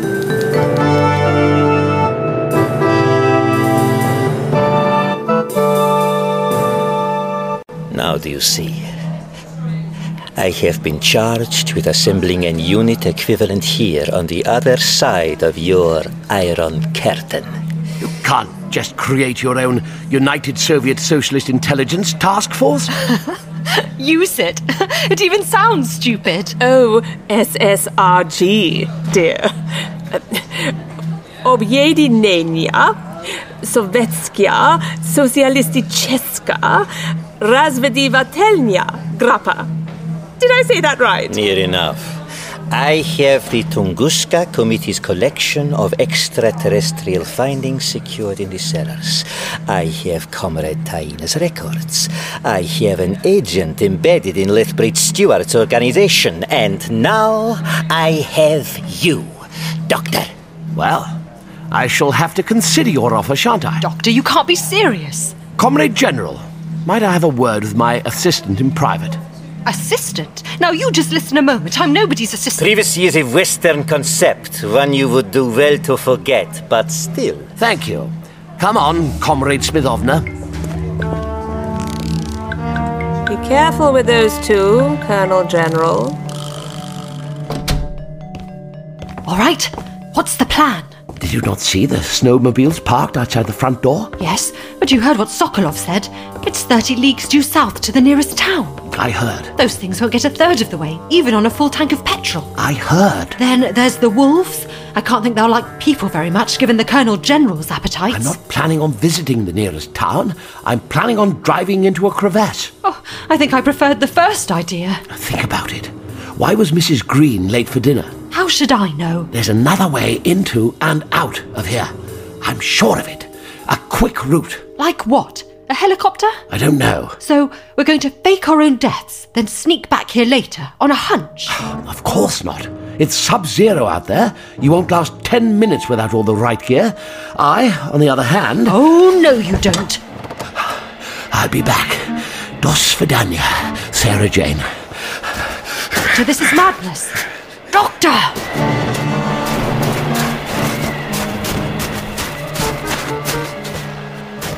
Keys in the ignition? Oh, you must be very sure of yourselves, my friends.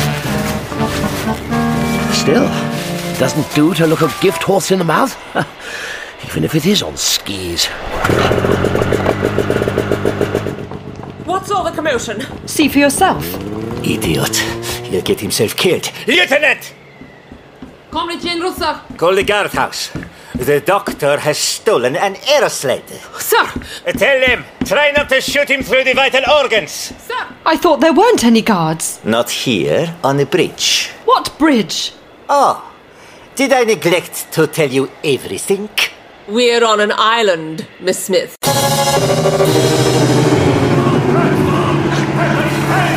thought there were no guards. Sokolov was lying. I, I can't halt! Wolves on my tail! Volky, wolves!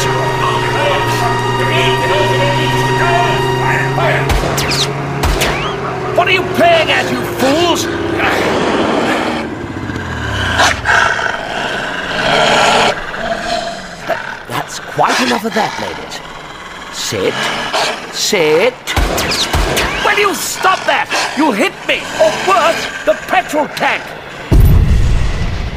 idiots! What was that? I'm no expert, but it sounded like a snowmobile exploding. No, it couldn't be. Comrade General, I have the guardhouse on the radio. Give it. Then we'll be waiting. Sokolov out. He's alive then? So long as he can keep ahead of the wolves. Lieutenant, fetch my hunting rifle. Sir. But the doctor! Never mind the doctor. I'm thinking about tomorrow night's stroganoff. You really are a piece of work, aren't you? Comrade Grain, take your compatriot into the cellars. Everything is ready. Ready for what? You, dear. If you want to be a square about it, he said, properly, they're extra dimensional entities from Parallel Universe 667. Got that, Jenny? I have. Have you? What do you mean? Watch the keys, memory man. If you can master the electric guitar, you can master the QWERTY keyboard. Then I won't have to risk my nails typing your reports. Our Ah, report's in progress. Jolly good. Something the matter, Brigadier? You've got a frown on. I'm just curious, really. You've not heard from Miss Smith in the last couple of days, either of you? Not since that scene in your office. Hmm, Pity. I've had her editor on the phone. It seems she's gone AWOL. What? Missing? Like the doctor. Yes, exactly like the doctor.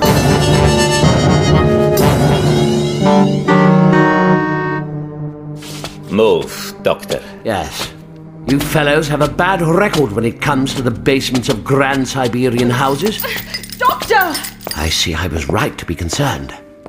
Why's Miss Smith been chained to the wall? Oh, never mind that. Are you all right? Ah, My cape's been mauled, but uh, I'll survive. Mrs. Green, lift the drape from the table. As you say, What are they? Take a wild guess. These are uncatalogued items from the committee collection. Your first task as my chief scientific advisor, Doctor, will be to identify their function and purpose. Miss Smith shall assist you. Sarah's already told you. She's not my assistant. I'm not stupid. I can guess what kind of assistance he has in mind. What do you mean? The assistance of a guinea pig.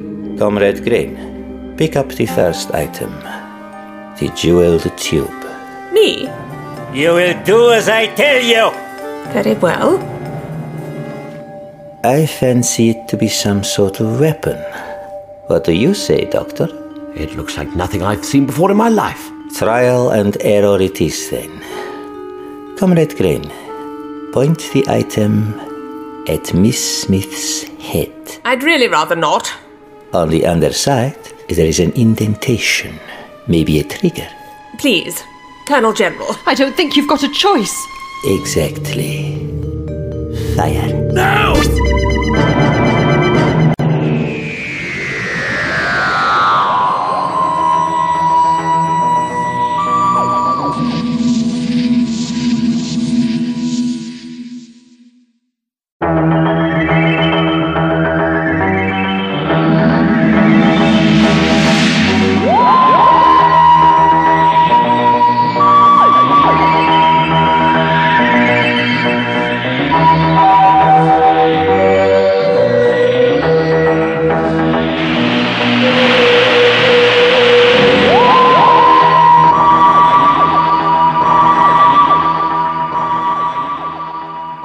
Fire. No! Oh. Stop it, Sokolov! Doctor, doctor, it's all right. Nothing's happening. Nothing? It's making my skin prickle, that's all. Switch it off. Not a weapon then. Scanning device, perhaps. Well, that's a relief. Miss Smith is relieved when there are five more devices on the table. But she can pick the next one. I have no objection. you must be joking. The doctor then. I won't play Russian roulette with Sarah's life. Neither I, nor Mrs. Green, nor Miss Smith knows how many of these devices are loaded, or if they are loaded at all. It is much more interesting than roulette. This isn't roulette, this is poker. Doctor, he's bluffing. I don't think so. But he is. Mrs. Green, why did the Colonel General order you to kidnap me? I Just do as I'm told, dear. You had a plan to kidnap the doctor already. Why take the added risk of luring me away? So you could use me as a hostage. If someone doesn't pick another device, I will. I'll call your bluff, comrade. The blue one. What? The blue gun thing. First from the right. Go ahead, Mrs. Green. If you're sure, dear. Quite uh, sure. Miss Smith must have Tartar blood. Fire. I'm not sure which end to point. This one? This one. No! Stop! I mean it. Stop. Doctor? That's an inversion gun. It turns its targets inside out. Literally? Literally. That would be a sight to see. Give it to me, Mrs. Green. Please. Who knows when I'll get the chance to use it? You weren't bluffing. Your life means nothing to me, Miss Smith. I can always find another hostage if I have to. The woods are full of peasant girls. How many deaths will it take before I break your will, Doctor? Two? Five? Ten? Twenty? All right, all right. I'll make a deal with you. I wasn't bargaining. Give me a month to catalogue your complete collection. Everything I know about everything you got. But after a month, Sarah Jane must be freed. But what about you, Doctor? Sokolov's no fool. He knows I know he'll never let me go. True. But I dare say his superiors will want some quick results. What do you think, Mrs. Green? I wouldn't like to say. Exactly. One month and Miss Smith will be freed. Do we have a deal, Comrade General? I concur. Doctor, you can't! He hasn't. We need to shake on it first. Like gentlemen. Doctor? Like gentlemen. Colonel, General.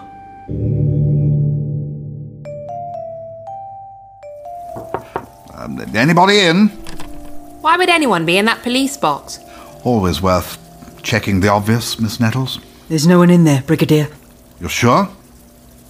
The box is as worried as you are. Oh, good lord. Look, it can't be a coincidence that the doctor and Miss Smith both disappeared the same morning. Perhaps they've run away together. What? Ridiculous suggestion. Brigadier, sir. What can I do for you, Roach? Call from Captain Asquith at the airbase. Oh, yes? He went down there, like you said. Couldn't locate you or Mrs. Green. None of the peace women have seen her since the day before yesterday, like. That's the same day Sarah Jane disappeared. And the doctor. And him, yes. Mrs. Green's vanished too. Aye, but that's not the half of it. The say Mrs. Green vanished after Hurley left with the doctor in the prison van. Where's Hurley now? Now, the women say he never went back. He- He's missing too. That's four people gone.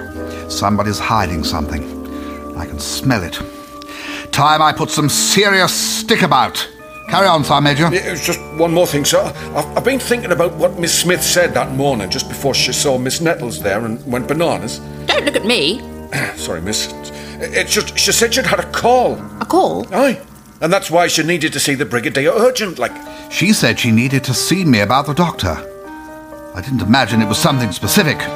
With me, Sergeant Major. Whoever called Sarah Jane, they must have called her at home. I suppose. They might be the key to this whole mystery. But I guess we'll never find out who it was. What if we could? Jenny? Nothing. I'll be back soon. Where are you going? What about this report?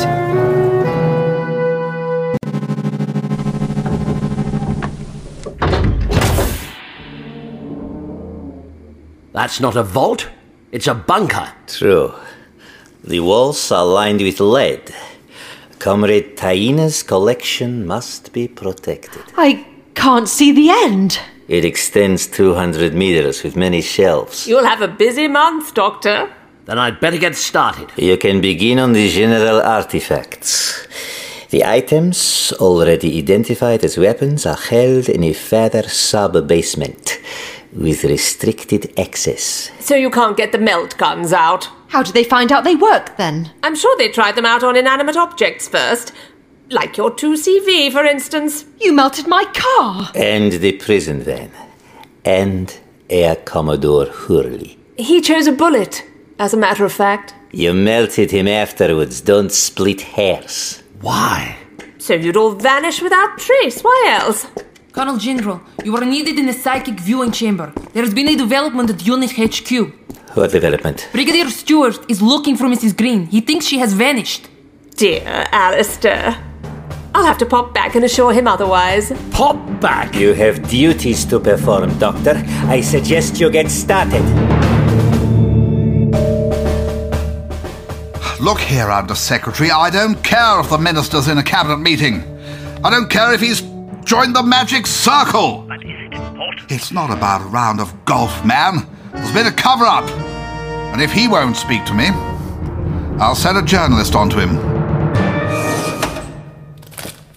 The way she was talking, it was like she was dropping round to the shops. Yes, and that's not the half of it. It's nearly ten o'clock here. It must be mid afternoon in England. I think you're right. There is a quick way in and out of here. Very possibly. Look, whatever it is you're trying to find in these filing cabinets, can I help? Can you read the Cyrillic alphabet? Can you? One hates to blow one's own tuba. Oh, I should have known. Well, thank you, Minister. If UNIT had been let in on the secret 60 hours ago, we might have stood a chance of locating the missing persons. Thanks to you, we've all the hope of a furball in Hades. So what's occurring? If you don't mind me asking, sir. Our sources are correct. A.C. Hurley is AWOL too. Only they didn't want anyone to know, for security reasons. Like Miss Smith, and Mrs. Green, and the doctor. We're just going to have to find them ourselves. First thing in the morning, we're headed back to Weatherton to reenact everything that happened two days ago, to the microsecond. Aye, sir. Four people can't just vanish without leaving a trace. Can they?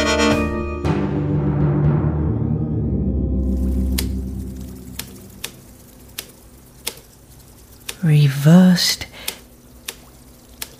etonality. You ready for another go on the old magic hairdryer? You mean the electroencephalograph? I'm afraid so. Cal, I have to talk to you. Jenny, where have you been? Oh, Harry, um, could you give Cal and I five minutes in private? Five minutes no more. The CO was most insistent, and as just the MO, I can hardly tell him NO, now can I? What is it, Jenny? You look flustered. I drove to Sarah Jane's and back to fetch this. It's called a cassette recorder. Oh, right. Did she give you a key? Um, Well, not Sarah Jane's exactly, just outside. I don't understand. Oh, Cal, I've done something terrible.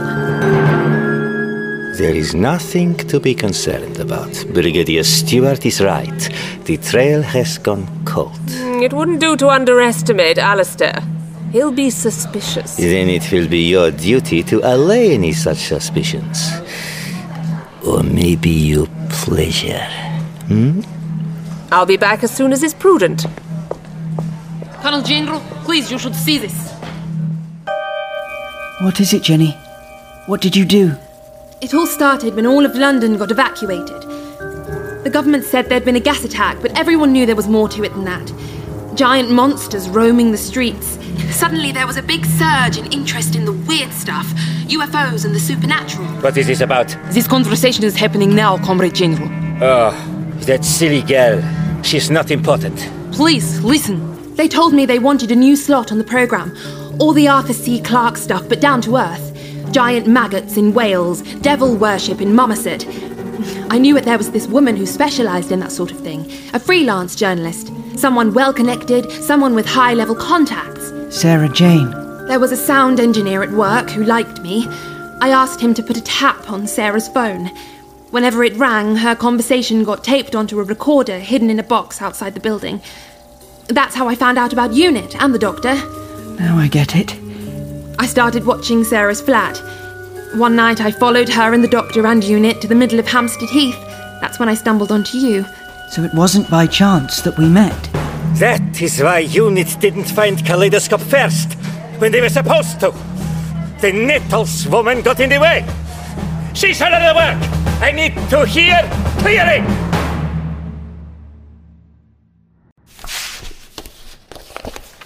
Now, this is fascinating. Yes, but is it useful? These are Comrade Taina's files and kaleidoscope.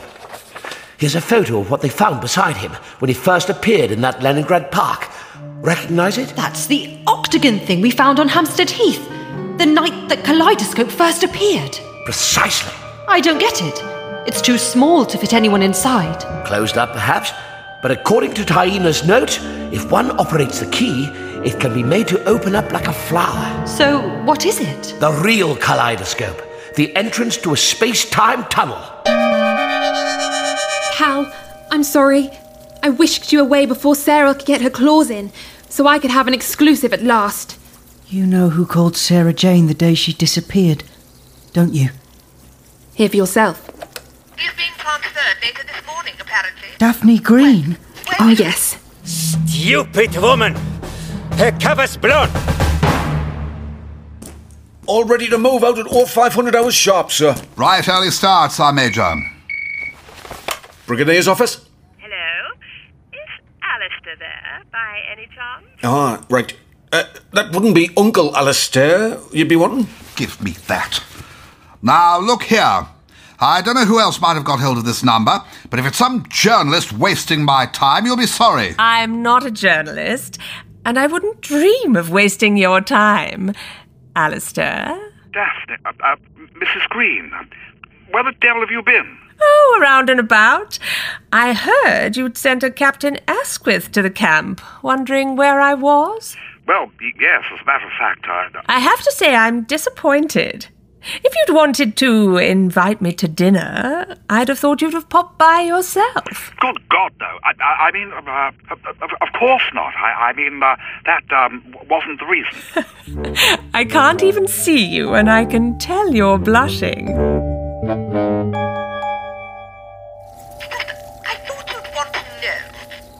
Pearlie was up to something. Hush, hush.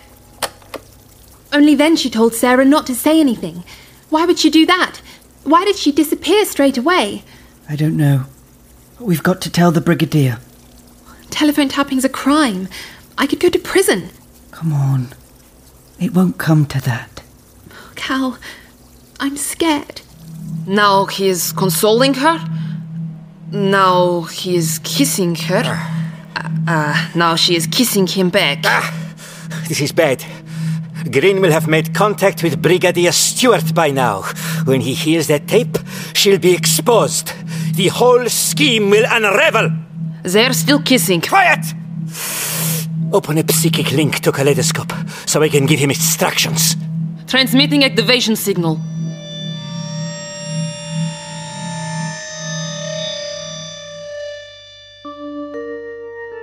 Oh, I'm sorry. I didn't mean that to happen. No. No, it was nice. I hear music, Jenny. Softy. Now. Now there's a voice. Kaleidoscope, listen to me. Jenny Nettles, the wicked woman, the traitor who means you harm. She's my friend. I like her. Evil, pure evil. You must do what must be done. Pick up the mason. The mason you left on the bench, right there by your fingers. Cal? What are you doing with that? The voice. It's telling me you're evil, Jenny. Cal, that's not funny. I do anything to make it right. It's telling me to destroy you. What? Run, Jenny. I can't stop myself. Please just run. Right, old chap, you've had more than your five minutes. I say, what the devil's going on? Harry, something's happened to him. Jenny, you all right? What's wrong with you, Cal? Please, you have to stop me. So you've no idea where the doctor and Hurley and Miss Smith might be? Well, why don't we put our heads together? See if we can't work it out in person. In person? Uh, uh, Mrs. Green, you ought to know that. Uh, what on earth? Something's occurring in the lab, sir. So get down there, Roach. Alistair? Uh, very sorry. Um, I'll call you back. What happened? Is Kaleidoscope dead? The psychic link is broken, that is all I can say. So, fetch my scientific advisor. Miss Nettles? Jenny? She's not dead, is she, sir? No, but well and truly KO'd. Better get a stretcher party, take her to sick bay. Sir? Heavens alive! Did an experiment go wrong? I'm afraid not, sir. When I arrived, Kaleidoscope here had gone completely doolally, waving that mazer around like it was a water pistol, saying he was going to destroy Miss Nettles and that he couldn't stop himself. Great Scott. Just started blasting away left, right, and centre. I stepped forward, hoping to get him in a bear hug so he couldn't blast me, you see, when he just, uh, I don't know, conked out. Is that a medical term, Sarvin? It's the only one that fits. I don't think he's dead, he's just, well, stopped. And here's the thing his pupils have shrunk to a white dot, like when there's no more telly at night. Look. Curious. Very curious. What do you recommend, Sergeant Lieutenant? Transfer back to Pompey Barracks, sir. This place is a madhouse.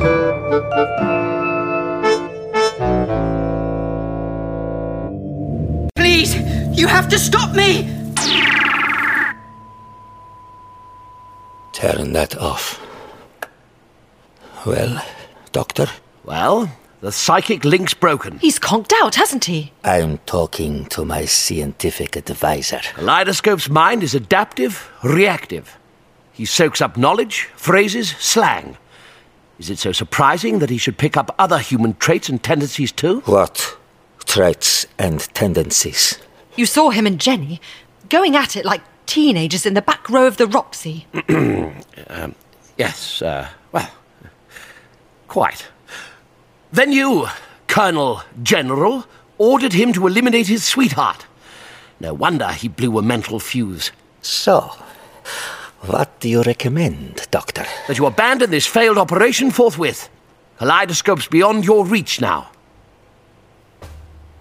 Very well. I accept your recommendation. You do? Ah. I see Comrade Green has returned. Via the space time tunnel installed along the corridor, I suppose. You know about that? You left us with Tainar's files. Colonel General, something serious has happened at Unit HQ. Yes, we know all about it. My scientific advisor has recommended that the kaleidoscope project must be terminated. So, I am giving you a new mission. What's that? You will trick Brigadier Stewart into taking an implosive device into Unit HQ. Hidden in a briefcase, I think. No! Kaleidoscope, Miss Nettles, her tape, the Brigadier, all of Unit, in fact, will be sucked out of existence. But that's monstrous! You can't do that! If I can't have Kaleidoscope, neither can you. That is, they don't. Comrade.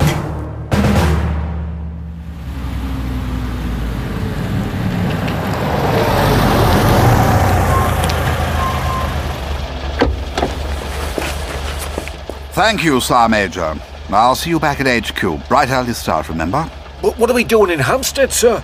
Never you mind, Roach. Uh, And who are them flowers for? I thought you were going home, like. Carry on, Sir Major.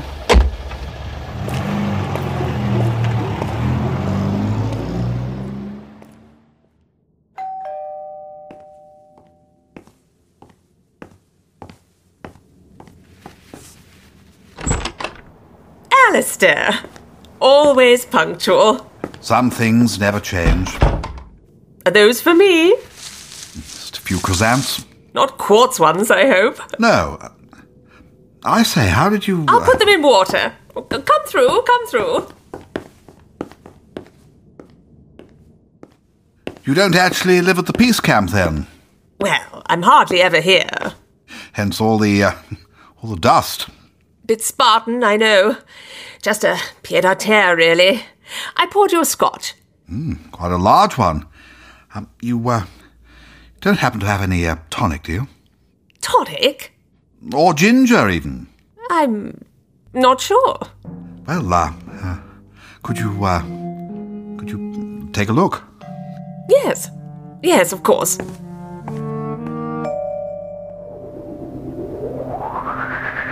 Hard to imagine the Brigadier's at the other end of that tunnel right now. He'll never fall for it, Sokolov. He arranged to meet her at her flat, didn't he? True, but. Don't worry. Mrs. Green has taken a certain precaution, just in case. What was it you wanted, comrade? I've had an idea. An alternative stratagem. As I understand it, Kaleidoscope and the tunnel he came in are linked. He operates it, subject to our commands. Yes, well, it strikes me that if he can reset the tunnel, then the converse might be true. The tunnel can be used to reset him. You said it yourself. Kaleidoscope has changed physically. So, how will that work? We don't know, but it's got to be worth a try. No tonic anywhere, I'm afraid. Oh, never mind. Just put a splash of water in the next one. You were down that quickly. I'll top you up, shall I? Hmm. Not having one yourself? For old times? I should, shouldn't I? Alistair, you're pointing a gun at me. Yes. It was the quartz chrysanths thing, wasn't it? I hoped I'd got away with that. Actually, the Makarov semi automatic I found in your handbag whilst you were in the kitchen. That was the clincher. Ah. Something wasn't right about your comings and goings, Daphne. So I put in some calls to a few old chums from the regiment. Turns out there were a few unanswered questions about the manner of Johnny's death. Nothing anyone could prove. This is a Soviet safe house, isn't it? How long exactly have you been a spy? When I was first assigned to Johnny, I thought it'd be so much fun. The glamorous young army wife, sundowners on the veranda, stealing secret files on the side. Oh, Alistair, it was dull. I hoped you'd liven things up a bit, but Yes, well, you were married. I just had to get out. But my handlers insisted I had to keep going, so, suffice it to say, I arranged Johnny's accident. I thought that'd be the end of it, that I'd get moved on to something else, someone less boring. But the Soviets had questions about my husband's death, too. I imagine they weren't best pleased. It was all low level stuff from then on. Twenty years of drop offs and pick ups and watching fences through binoculars. I was supposed to find new recruits at the Weatherton camp, but none of them wanted to know. Turns out the women there were all quite sincere about the peace thing. Fancy that. Then you and the doctor and Kaleidoscope came along, and I saw my chance to get back into the party's good books. So you did have something to do with the doctor going AWOL. And Miss Smith. And A.C. Hurley. Everything. How are you feeling, Alistair? The drug in the scotch should have got there by now. Drug? Now you come to mention it, I do feel rather odd. It's an old KGB concoction. Makes you open to suggestion. Makes you do everything I say. Put the gun on the coffee table, Alistair. There. What's going to happen now is this. I'm going to give you a very special briefcase. And while I go back to Siberia. What? But I- There's a space time tunnel in the bedroom. Don't worry about it. While I do that, you're going to take the briefcase back to Unit HQ and open it. 45 seconds later, the device inside will have armed itself and. Well, let's not dwell on that, shall we? All right, Sokolov. I'll make you an offer. Bargaining again? You'll remember the police box in the unit lab. Incredible as it may seem, it's actually a space and time machine. My TARDIS. It's bigger inside than out, too. Let's not overload the Comrade General, Sarah. Destroy Unit HQ, and you destroy a machine that could be very useful to you. Even if it were true, what would I do with a time machine? We are building utopia now. The future is fixed. Who cares about the past? Doctor, you weren't seriously going to give him the TARDIS. I seriously had my fingers crossed. Comrade Green, was your mission successful? He's taken the briefcase. He's on his way. No! It's a shame. He was such a charming young man. before he became an imperialist lapdog. Imperialist I may be. Brigadier! but I'm no one's pet. I don't understand. Don't move a muscle, Daphne. Not unless you want Ivan here to take a bullet through the heart. Welcome to Siberia, Brigadier. Yes. Terribly good of you to pop in. I thought you might need rescuing, Doctor. The drug! Damn it, Daphne. Do you really think I'd take a drink on duty? No. I tipped the glass into a plant pot whilst you were looking for tonic. Brigadier Stewart. My name is Colonel General Sokolov. I thought we would never meet. In another life, we might have been brothers. I doubt that very much. But we are where we are. Oh, Drop oh, your weapon. oh, oh, get, get off me! Or I shall turn your associate, Miss Smith, inside out. All right, there's no need for the rough stuff. Inside out? It's an inversion gun, apparently. You know, Colonel General, many years ago, I made the acquaintance of a countryman of yours. One of the greatest writers who ever lived, in fact. A fellow named Anton Chekhov. More tall stories, comrade doctor? One must never place a loaded gun on the stage if it isn't going to go off at the end, he said. Or something very like it. I have to confess, I hung a pistol on your wall some time ago. How so? When I told Mrs. Green to put the inversion gun down, it wasn't just to save Sarah. It was because I knew she was holding it back to front. And she was about to destroy herself. What? Really? The doctor is playing poker, Miss Smith. But it is time to call his bluff.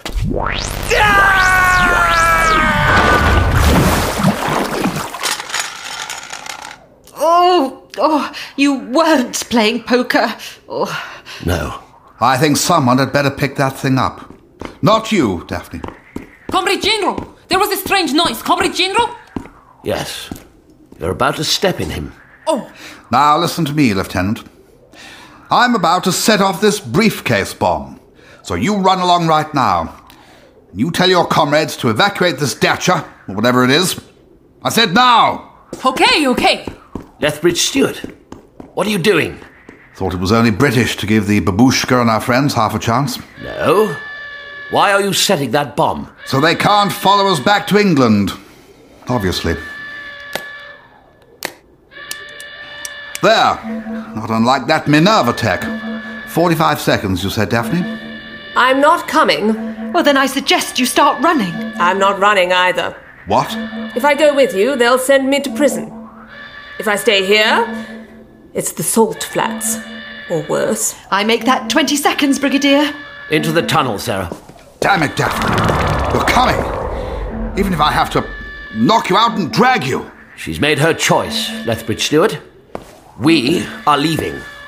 Even if I have to knock you out. Don't you dare try any of your Venusian oojra on me. Sorry about that, old chap. Dos Vidania, Mrs. Green. Dosvidania, Doctor. And Dosvidania, Alistair.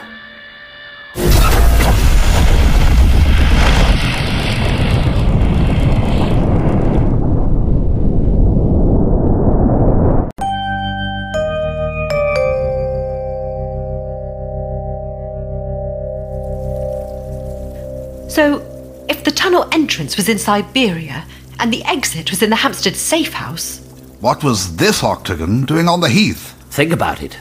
A lidoscope here had been kept in a lead lined vault for a couple of decades before Sokolov reprogrammed him and set him loose on the heath for us to find. So, what do we conclude from that? Whoever sent me to Earth in the first place would have lost my psychic trace all the time I was locked away in Siberia. Exactly.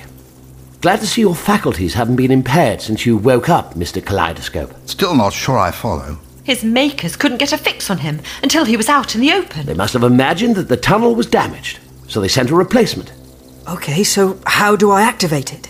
with the same activation signal that opens up your psychic pathways, I presume. The music! Mm-hmm.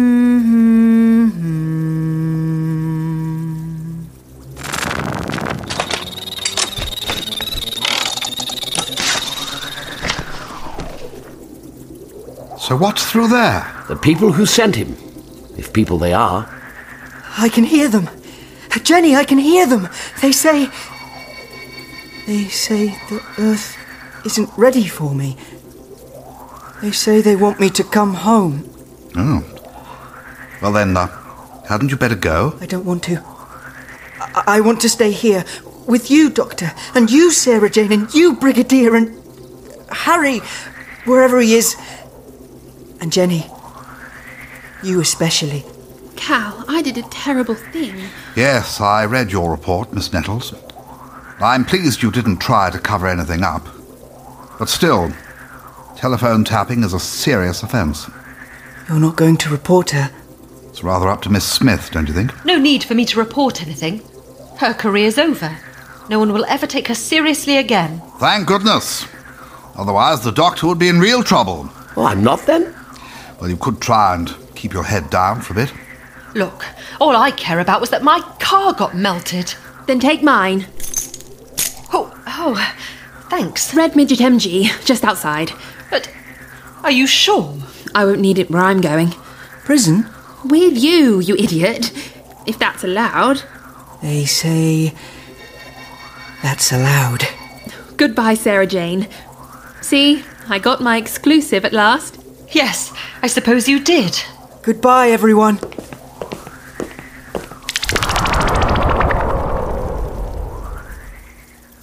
They've gone. And so's the tunnel. Probably just as well. Ah, since my laboratory is currently US, I was thinking of taking a little trip to the planet Florana. The planet Florana? What's wrong with Kew Gardens? That's what I'd like to know. I presume you'll be joining him, Miss Smith. As a matter of fact, I'm taking a little trip of my own. Run in your new car, I suppose. No, I'm going to speak to the women in the camp outside Weatherton. I promised I'd write something about them. Kaleidoscope came to Earth with a message about peace. Suddenly, peace seems much more important than ever. Don't you think?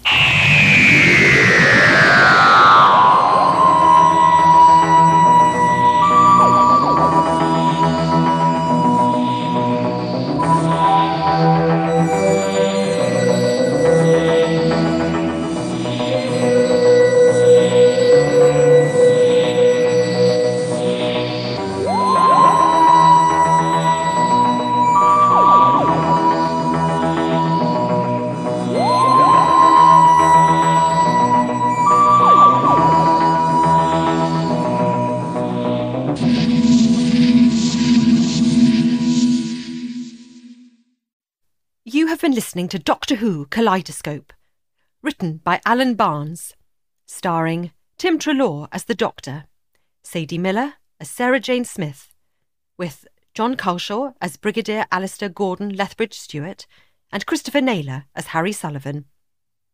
Kaleidoscope was played by Geron Howell, Jenny Nettles, Jasmine Hines, Daphne Green, Helen Goldwyn, Air Commodore Hurley, Nanobots, and Sergeant Major Roach, Mark Elstob. Colonel General Sokolov, Keith Hazel, Fairford, and Nanobots, Stephen Noonan. Other parts played by members of the cast. Sound design, Steve Foxon. Incidental music, Nicholas Briggs. Script editor and director, Nicholas Briggs. Producer, Heather Challens. Senior producer, David Richardson. Executive producers, Nicholas Briggs and Jason Haig Ellery.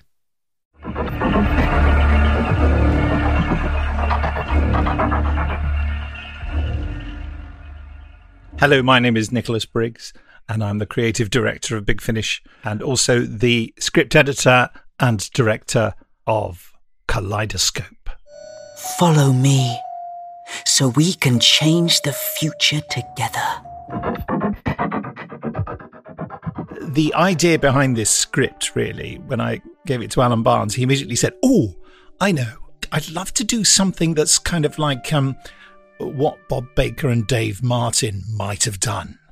And so he was immediately inspired by their uh, ITV or HTV series from the 70s, Sky, uh, which featured an unearthly boy from elsewhere who had weird powers and what have you, and was an intriguing character. And that was kind of his starting point. It's not exactly the same as Sky, of course, but you know, there there are elements there which feel very Bob Baker and Dave Martin, two brilliant writers who did so many uh, brilliant Doctor Who scripts. What else can you tell me about this fellow, Brigadier? Any further questions, you'd better ask him yourself. We've had him held here since last night. Hello, my name's Alan Barnes, and I wrote Kaleidoscope. I wasn't terrified by the prospect of being asked to write a six-parter um, because uh, I'd written um, a couple of lengthy stories for Big Finish before. I wrote um, Zagreus, which was the 40th anniversary Multi Doctor with Gary Russell, and again I wrote The Next Life, which was a which was a genuine six-parter with Gary Russell the next year. Uh, so you know the length as such didn't terrify me so much because I was aware of the sort of li- amount of plot I'd need, and I was very reasonably confident about sort of you know getting that down. Um, I was pretty confident about the characters because I'd just come straight off um, uh, Conspiracy in Space, which was uh, the third Doctor and Joe and Draconian story um, we did last year. Um, I think the the, what I was aware of is that the um, the, the, the, the Pertwee six parters on telly um, tended to strain a little bit against the fact that obviously they were being you know they were they were extended to six episodes for budget reasons because you know they can only afford a certain number of sets. They do tend to sort of you know return to the same old stuff. And and, and on audio, I felt very much that I can't, although it might be fun to do that level of homage. Um, I didn't think it'd be so much fun for the listener because you know you don't actually want to do the mutants, bless it, um, which does sort of tend to sort of you know be an awful lot of running on the spot, sort of you know not achieving very much. I felt very strongly that you know I had to really engage with people and sort of provide you know a huge amount of story. Well then, what do you think? I think you've got a new toy, Brigadier. Yes, indeed. It's called a video recorder. Video? Yes, an amazing new invention, Miss Smith. Puts TV programs onto film. Even when you're not in the room at the time, I'm told. My name is Tim Trelaw. I play the Doctor. This is a very big script, uh, 275 pages. Well, a very long six parter. So I love it when um, things are set on Earth. Um, uh, yeah, I really enjoy that with the historical element and phantom aeroplanes and things like that. Yeah, it's great. I mean, he's obviously very fond of all of the companions. He has his little sort of uh, love, love, not so love relationship with the Brigadier, if you can call him a companion. Obviously, uh, him and Joe have this very close and um, very sort of al- almost uh, as though they're relations uh, relationship. And yet with with Sarah Jane and Liz again, there's great relationships with them. I think he's probably a bit more intimidated by Sarah Jane because of her, her knowledge and her fierce independence. You're right. They're leaving. Yes, and so am I. My name is Sadie Miller, and I play Sarah Jane Smith. The Third Doctor adventures are always great. I think with um, the Third Doctor, Sarah is still much more in that um, pupil teacher kind of role. They're not quite on an even keel yet. Um, so I think it's nice to push those boundaries and, and find um, different facets of their, their relationship together as well.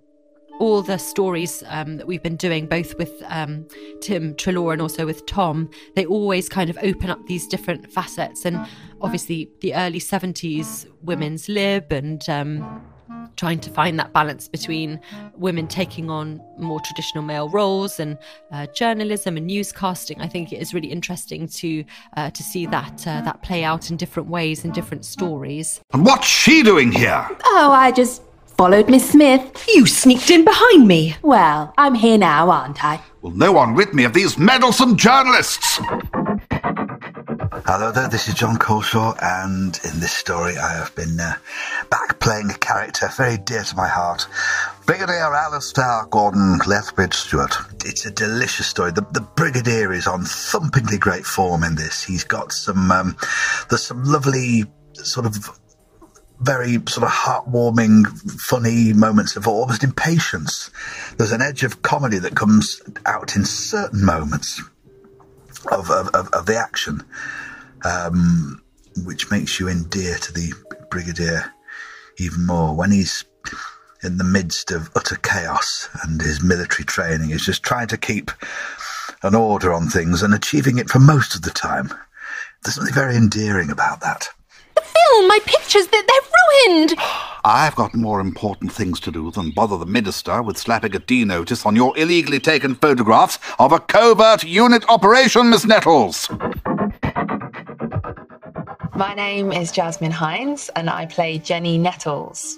So, she is a young, ambitious journalist. She's the rival to Sarah Jane Smith. Um, and she will do whatever it takes to get a story. So, she's very um, ruthless and driven. Um, and she gets into a bit of trouble in this story uh, because she goes to the utmost lengths to get her. Yeah, to get her story, to get her thing down in, on the TV. From the woman who claimed to have found the Titanic off the coast of Argentina. I never said it was true. I only reported what I was Who told. said that Stonehenge was a giant radio, that the Bermuda Triangle was a square, and the Mona Lisa was a fake. I think uh, Sarah and Jenny are, are are rivals, really, in, in one sense, but I think it's more the fact that uh, Jenny isn't really a very scrupulous journalist, and Sarah is a bit more of a, a stickler for the rules and, and the truth and things. Um, so they definitely rub each other up, up the wrong way, but they both get to have their um, redemption, I guess, as, as the story goes along. Um, so it's interesting to, to see that that play out because you don't often have that situation of two two female rivals in a Doctor Who context. It was really fun to play Jenny um, because she actually has quite a like cheeky, mischievous sense of humour, um, and she doesn't like being told what to do, which is always really fun to play. Um, as for her being like me, I think there is a certain part of me that likes to uh, ignore what people say when they try and um, keep me where they want me to be. Um, but I wouldn't go as far as Jenny does in this story. Jasmine Hines, I first worked with uh, on a, a clean feed performance where none of us were in the same place and we were all in our own homes, sort of connected up. And I was acting, and did you know, I can't even remember what it was. Um, but uh, I thought she was brilliant. She was playing so many different parts. And Sam Clemens, one of my oldest friends, who's also a director for Big Finish, um, he had got her on board, I think, through his partner, Lara. Lara Lemon, and uh, I remember contacting Sam afterwards and saying, "Who is that Jasmine? Because she's really good. We're, we're always looking. We don't only want people to be good; we want people to be good in various different roles." And that's what I needed from Jasmine here. I wanted someone who could give a really strong performance, you know, in in the role of uh, Sarah Jane's alleged uh, rival Jenny, but also for her to be able to convincingly do some other supporting characters. Kumbaya, my lord, kumbaya. Also, a necessary thing for her was to be able to sing. Likewise, with Helen Goldwyn, who I know is a brilliant singer, um, also a very strong actor. But I knew I, I had to have all this singing from the protesting women outside the airbase. And I thought, I want. I don't want people who are going to go, oh, I don't know whether I can sing and be nervous about it. And I noticed that, you know, Jasmine on her CV had that she was a soprano and I thought, oh, she's a proper singer. You don't put down your soprano if if you can't sing, frankly. Um, and I knew Helen was great, and so they were able. I don't know whether you can tell, but the all those crowds of women, it's just Helen and Jasmine, and it's amazing. And what we did, we got them to sing once, and then we played back to them with a count in their singing, and then they sang along in different voices, and then we did it again, and we did it again, and we did it again, and no doubt in post production the sound designer will have done it again and again and again as well. So you end up with this mass of women, and they each pass Helen and Jasmine did completely different voices, you know. And I said, and please do some people singing out of tune, which is always very difficult for good singers. But they really made. Uh, I- I think there was there was one that Jasmine did, which she used her soprano voice, and it's this horrible howling, um, slightly out of tune soprano. I imagine that Jasmine's listening to this and saying, "What do you mean out of tune?" Wild tracking's always fun um, because there's usually only a couple of you in the recording booth, but you've all got to come up with various voices to make it sound like there's a big old crowd. And over the course of this episode, um, you'll all have heard a bunch of singing. That was two of us doing lots of silly voices. so I hope you all enjoyed that. Uh, yeah, it's always really fun, and it's always at the end of the day, so everyone's a bit sort of doolally and tired by like the the number of scenes that we've got through. Um, so it tired actors are really fun. Jazz and Helen, you can go for a lie down for a couple of pages. Thank you. Thank you very much. yes. My name is Geran Howell, and I'm playing Kaleidoscope. This is my first ever big finish. Uh, yeah, it's really nice to be here. I've got a lot of uh, you know friends who've been involved with Big Finish, and they've got nothing but good things to say about it. Um, so it's exciting to be be a part of it, and uh, yeah, it lives up to the expectations. It's great, great fun. Perhaps you could tell the viewers at home just where it is you've come from. The Heath of Hampstead. No, um. That's where we met. Oh, you mean which world have I come from? So Cal is presented in the story as this visitor from outer space who uh, sort of appears on Hampstead Heath, and there's this uh, he's sort of bundled up by Jenny and sort of presented to the world. Um, yeah, it's a really interesting character because he's uh, he's very much of the era where you know instead of kind of uh how an alien might be presented nowadays, he's kind of this sort of. Uh, sort of a very out there character who's wearing sparkly pants and and a shirt and stuff so that's quite fun to play it's very yeah it fits the sort of that era of doctor who um, and it was a lot of character definitely doesn't blend in for sure uh, yeah it's very fun to play There are no gloves, only these. Sherbet lemons. Oh, you can try one if you like. I will. you might want to take the wrapper off. it was it was intimidating seeing the script at first because it is so long um, but it's just very easy to to read it sort of moves along at a really fast pace which is another thing i like about that era it's just i think the poetry era is a lot of action weirdly um, you know with the homermobile and military bases it just sort of moves along really quickly and yeah it had a lot of energy while we were reading it um, so yeah it um, flew by Pulling up this map, what are they? Alien nanobots, as I suspected. Let's retreat! Now we emerge! Now we It's wonderful to be back here. I love recording here. It's lovely to have a full cast in as well for the first time in however long it's been. Um, I think there was about eight or nine of us in one room yesterday, obviously socially distanced. Um, but it was just great having that banter back with, with everyone and uh, listening to the stories and, uh, and just having fun. It's just great. It's lovely. It's lovely atmosphere. Always lovely people to work with.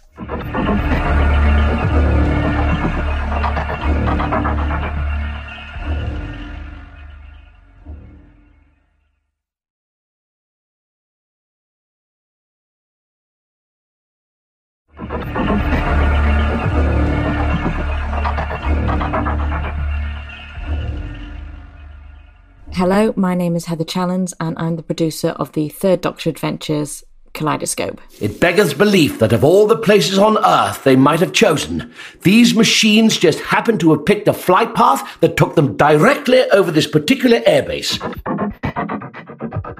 It's always special to be working on the Third Doctor range. I mean, I never quite feel like I leave it because the range is released twice a year, and that often means that the post production of one overlaps with the, the start of the production for the next release. So, Nick and I had our first meeting with Alan Barnes, the, the writer, back in November 2021 to sort of get the ball moving, discuss plot and deadlines and, and all of those things.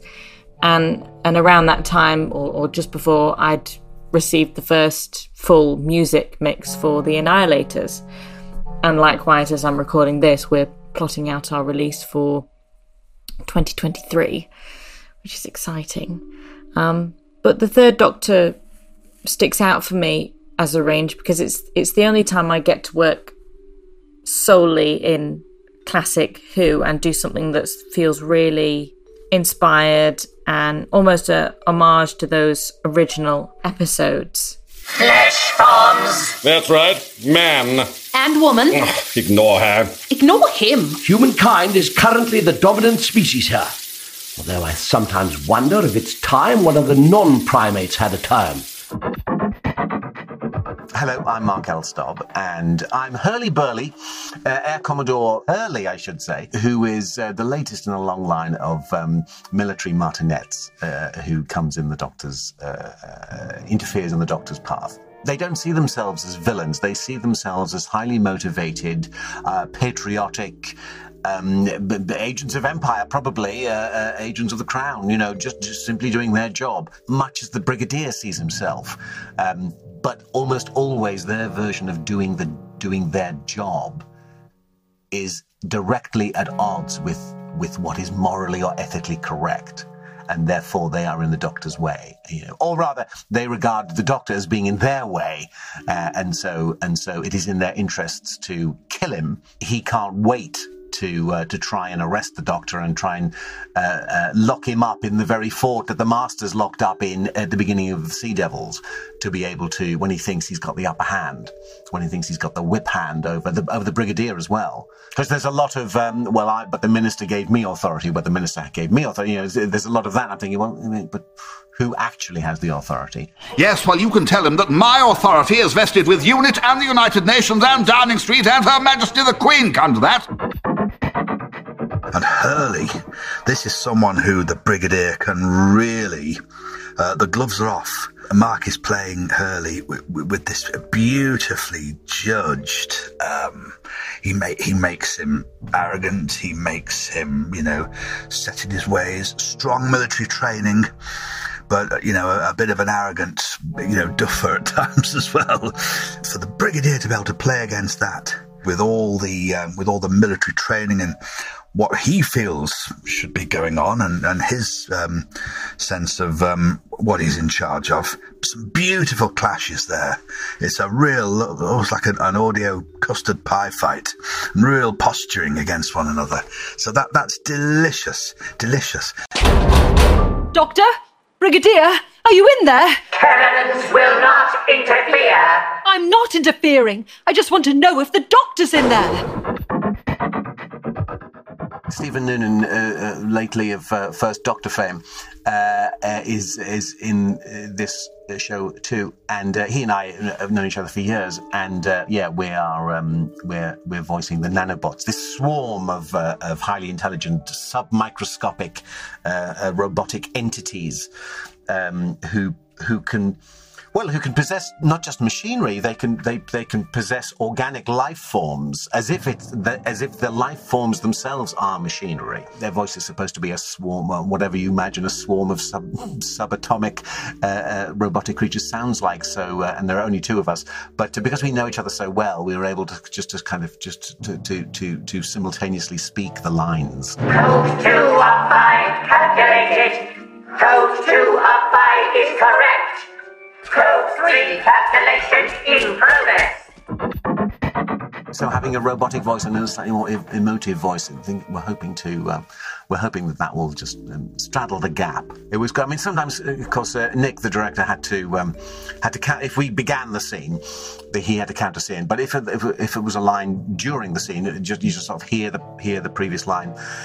Take a beat and then you just you just know to go, and so. Um, but yes, it helps that we, as I say, we kn- we've known each other for for decades. We've known each other for nearly thirty years. That really does make a difference, you know. Uh, um, that's you just you just know how the other person's thinking. There's a phrase comes to mind from the third luminosity of the Hydra constellation. Roughly translated, it goes, There's no point sealing the Scrotnog embrasure after the Scrotnog's fled. What on earth? You're shutting the stable door after the horse has bolted, man. I always have great fun directing the Third Doctor Adventures, which is why I keep doing it. Um, you know, um, Tim Trelaw is a real laugh. And we, uh, I think we have a very good uh, mutually destructive working relationship where we mock each other. Actually, you know, uh, I, I would just like to say I always worry that I'm too rude to Tim, but funnily enough, he sent me a WhatsApp uh, a few days after the recording say, "I didn't, I didn't take the Mickey out of you." He didn't use that phrase. Uh, I didn't take the Mickey out of you uh, too much, did I, Nick? And uh, so I can't remember what I wrote back, but I think it was. Um, I think I just took the Mickey out of him again. Uh, so it's one of those sort of working relationships, and it's It's lots of fun. And when you say field laboratory, could you stress laboratory? Fi- field, Field laboratory. Oh, I'm not sure now. Field laboratory. Uh, whole field laboratory, field laboratory in the dashboard. no, you're right. You're right. Am I? Yeah, you are. It's never nice working with Nick. Never nice. Working. Yeah, no, it's lovely working with Nick. Obviously, he's the um, third Doctor. Um, you know, he's our main man there. There's the director who's guiding us through this and um, telling me where my or is this is where my your action slipped over the border. Um, so yeah, it's very good, and he, his, his notes and directions are always very uh, pre- precise and specific. I think the best thing all round is for everyone to cool their heels, not least my erstwhile scientific advisor. Who knows? Night in a cell at RAF Weatherton might do him some good. Oh, John's wonderful, isn't he? He's fantastic. He's such a joy to be around, you know, and he's a, he's a great actor as well as being probably the country's best impressionist, I would have thought. And he, he, he just loves doing his impressions and he's full of voices. And he's just such a lovely, sweet, kind, gentle man. And it's sometimes um, when I start recording, it takes me a little while to get into the rhythm of the, the doctor, um, particularly the articulation, etc., and things like that. Um, John's very supportive because he knows what part of um, the mouth to use for certain things, and he'll be giving me the thumbs up, and we'll be we'll be always supporting each other. You know, it's a very very supportive environment. Uh, it's, it's just lovely. You know, it's lovely working with these people. It makes the job a joy, to be honest. You know. the, the, the, the characters that the Brigadier is uh, playing opposite in this, they were immensely fun to read.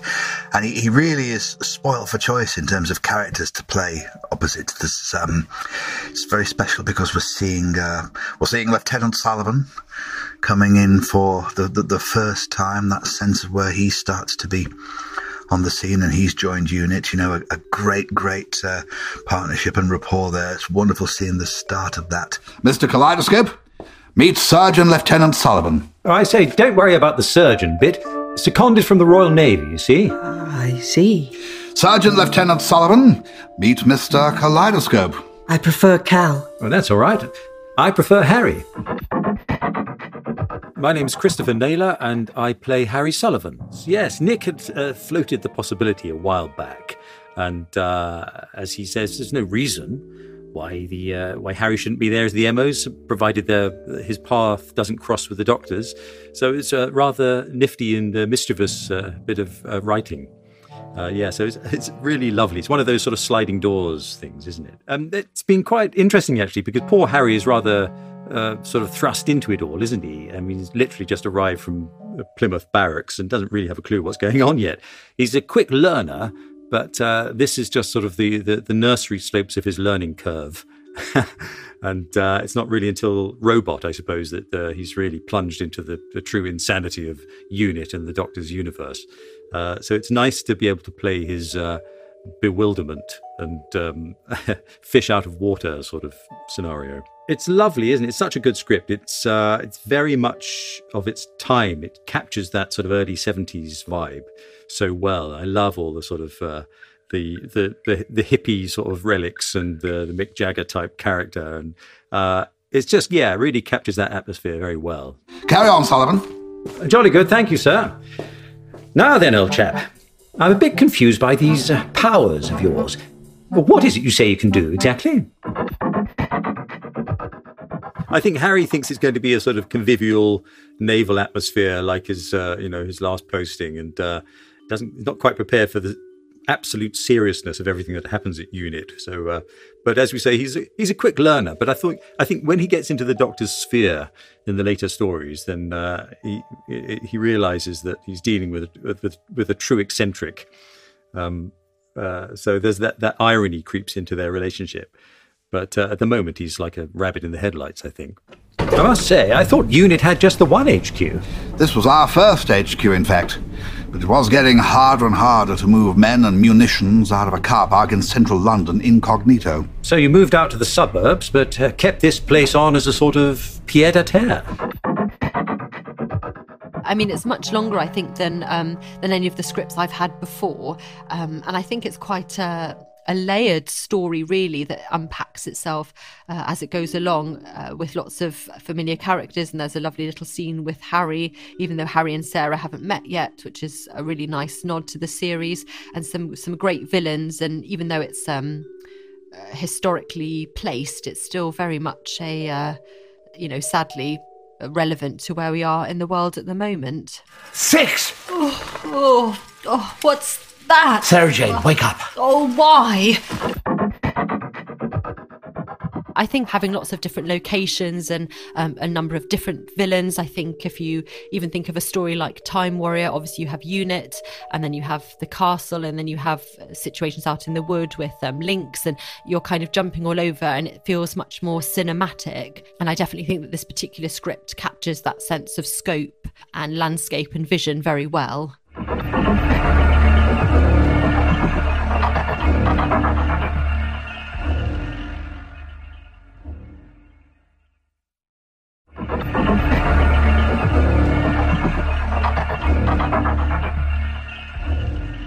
My name is Stephen Noonan, and I'll be playing a character called General Sokolov. I think what the Colonel General is telling us is that we were unconscious for quite some time. For more than two days, forgive us. The calibration of his stun beam is still imperfect.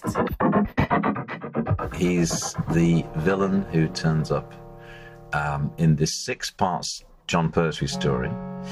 Um, and there's a sort of a mystery for the first four episodes of, of uh, who's responsible for the um, uh, the problems, and uh, and the climax of episode four, it is revealed that uh, this is a uh, um, a Soviet Cold War um, communist plot, really, isn't it?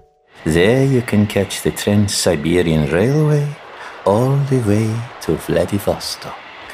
That's if the wolves don't catch us first, I suppose. They are such a nuisance.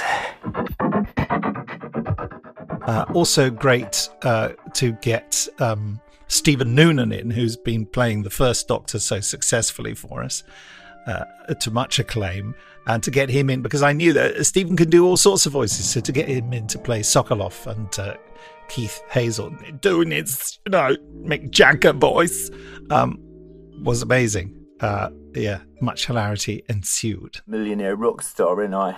I got to have toys, babe. It's superb.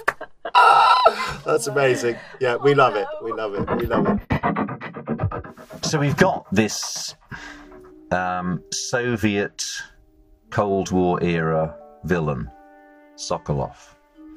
Um, and it's fascinating to think about that sort of archetype in Dutch. So if, let's forget the Cold War politics for the moment and the, and the Russianness of the character. Think about those characters in 70s Doctor Who fanatical scientists uh, uh, who who are sort of pursuing coldly pursuing um, their goals, and, and so so it was it was interesting to go back and watch the stories where you have characters like that. So this morning I watched Seeds of Doom with Harrison Chase, that sort of wonderful, um, cold, rational, fanatically driven um, character for whom things get out of control. Similarly, um, Solon in Brain of Morbius, another um, fanatical scientist um, who gets his comeuppance. But in the Pertwee era, interestingly, that there are fewer of them. You've got Professor Stallman in Inferno, um, who is a scientist. But here you've got the fascinating thing of of harnessing um, Soviet ideology, communist ideology. After the revolution, the society became the Tunguska Committee. One of its members was a man named Comrade Taina.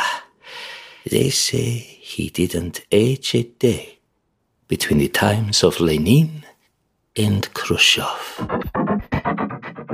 So it was great uh, when Nick said, "Do you fancy coming in and playing um, this the villain in, in a third Doctor's right. So, oh, of course, I'd be delighted because the third Doctor era is my era.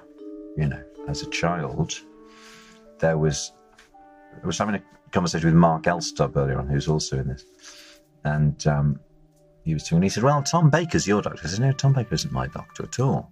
I adore Tom Baker and I revere Tom Baker, but when I was first hooked on it at the age of three and a half, although I'm, you know, it's funny, isn't it? Early memories. So the first strong, vivid memory of Doctor Who for me was the Sea Devil, the Doctor encountering the Sea, De- encountering the Sea Devil on the Sea Fort in episode two of the Sea Devils, and being chased back to to the the crew's quarters, the room or whatever it is, and then slamming. That wonderful thing of being trapped in in that horrible um, in you know crumbling, rusty industrial maritime building. It's just a sort of a primal, terrifying image.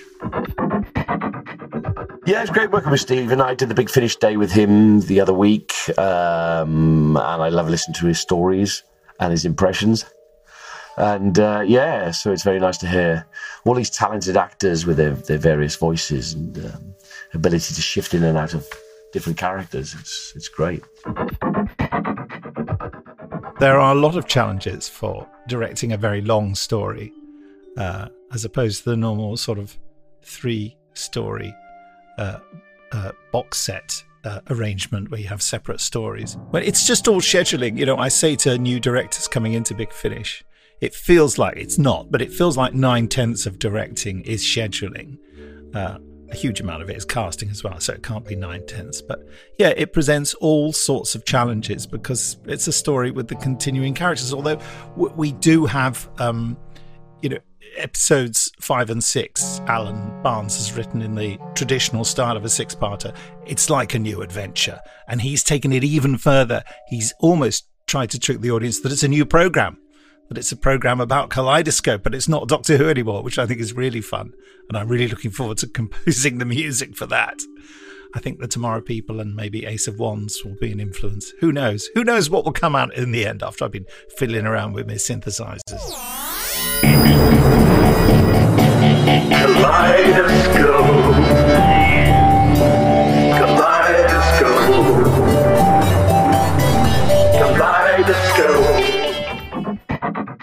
And of course, I can see there's yes, there's Daphne. Daphne, hello, Daphne. Bit of a bit of a backstory there. Don't tell Doris, but yes, Daphne. You know, I was um, until I was about six years old. I thought Daphne was pronounced Daphan. Not joining in the kumbayas, Alistair.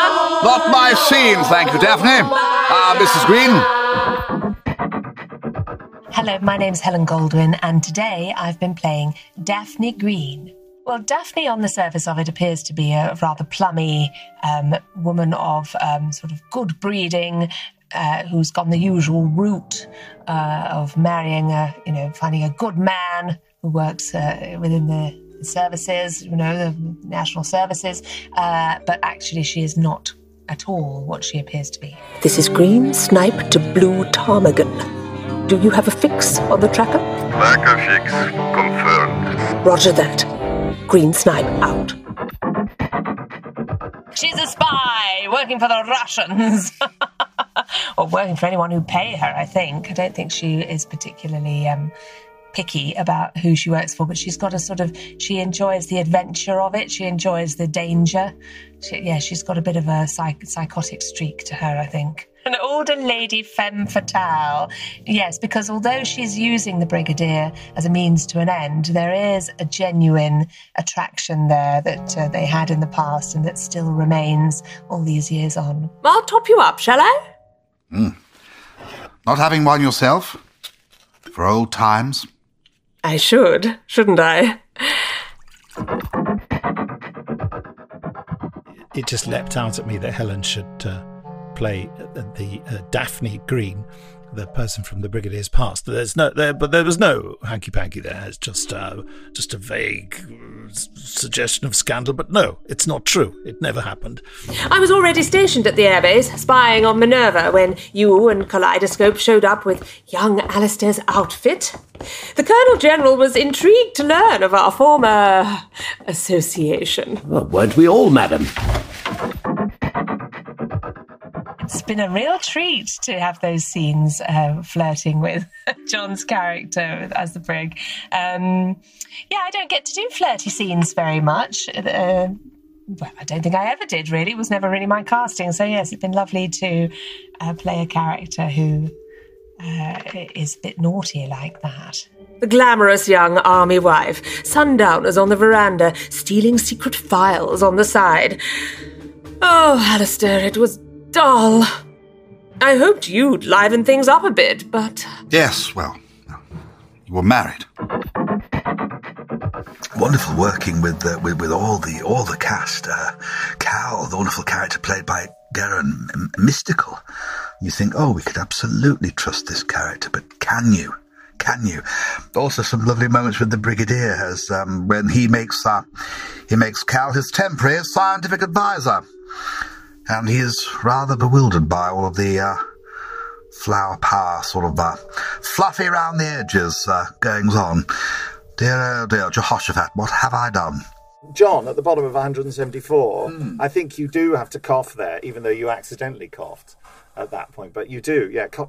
oh, the ceiling of the unit. And I think, uh, Garen, I'm really grateful to you for your mask, act, your visor acting. I think you should do that. Yeah, I mean, yeah, he takes a few sort of twists and turns in the story, obviously. I think it's obvious that he probably isn't uh, what he appears to be, um, and that's the sort of the mystery throughout it. And obviously, it turns out that he's part of a Russian experiment, and there's, um, you know, it's it's a bit actually quite dark actually, and he's been kept in cap- captivity. Um, so that was a nice little um, sort of character twist to play, but he kind of keeps his it doesn't really change him much, you know. He kind of stays um, his sort of naive self, um, and in that, you know, finds this kind of uh, nice little relationship with Jenny, um, which is lovely to play, you know, uh, alongside jazz. You know, it's a very, very made my life very easy. Yeah, it's re- really nice to play. I'm sorry. I didn't mean that to happen. No, no, it was nice. I hear music, Jenny. Softy. I think Jenny has a really cool story arc um, because she starts off as this woman who doesn't really have any emotional ties to anyone or anything, and that's how she can be so ruthless at her job. And it's something that often annoys Sarah Jane because um, it's her lack of Jenny's lack of empathy that that gets to her, I think. But then towards the end of the story, she's built up this emotional relationship with Cal. Um, and I feel like she has a redeeming uh, storyline. So thanks, Alan Barnes, right now. Um, and it means that m- I can uh, go on a real journey with her, and I hope the listeners do too. No one will ever take her seriously again. Thank goodness. Otherwise, the doctor would be in real trouble. Well, I'm not then. Well, you could try and keep your head down for a bit. It's the Cold War, it's James Bond, it's um, the Avengers, it's the 1970s, it's the Arctic wastes, it's the RAF bases, it's RAF Phantom fighter bombers. It's just great.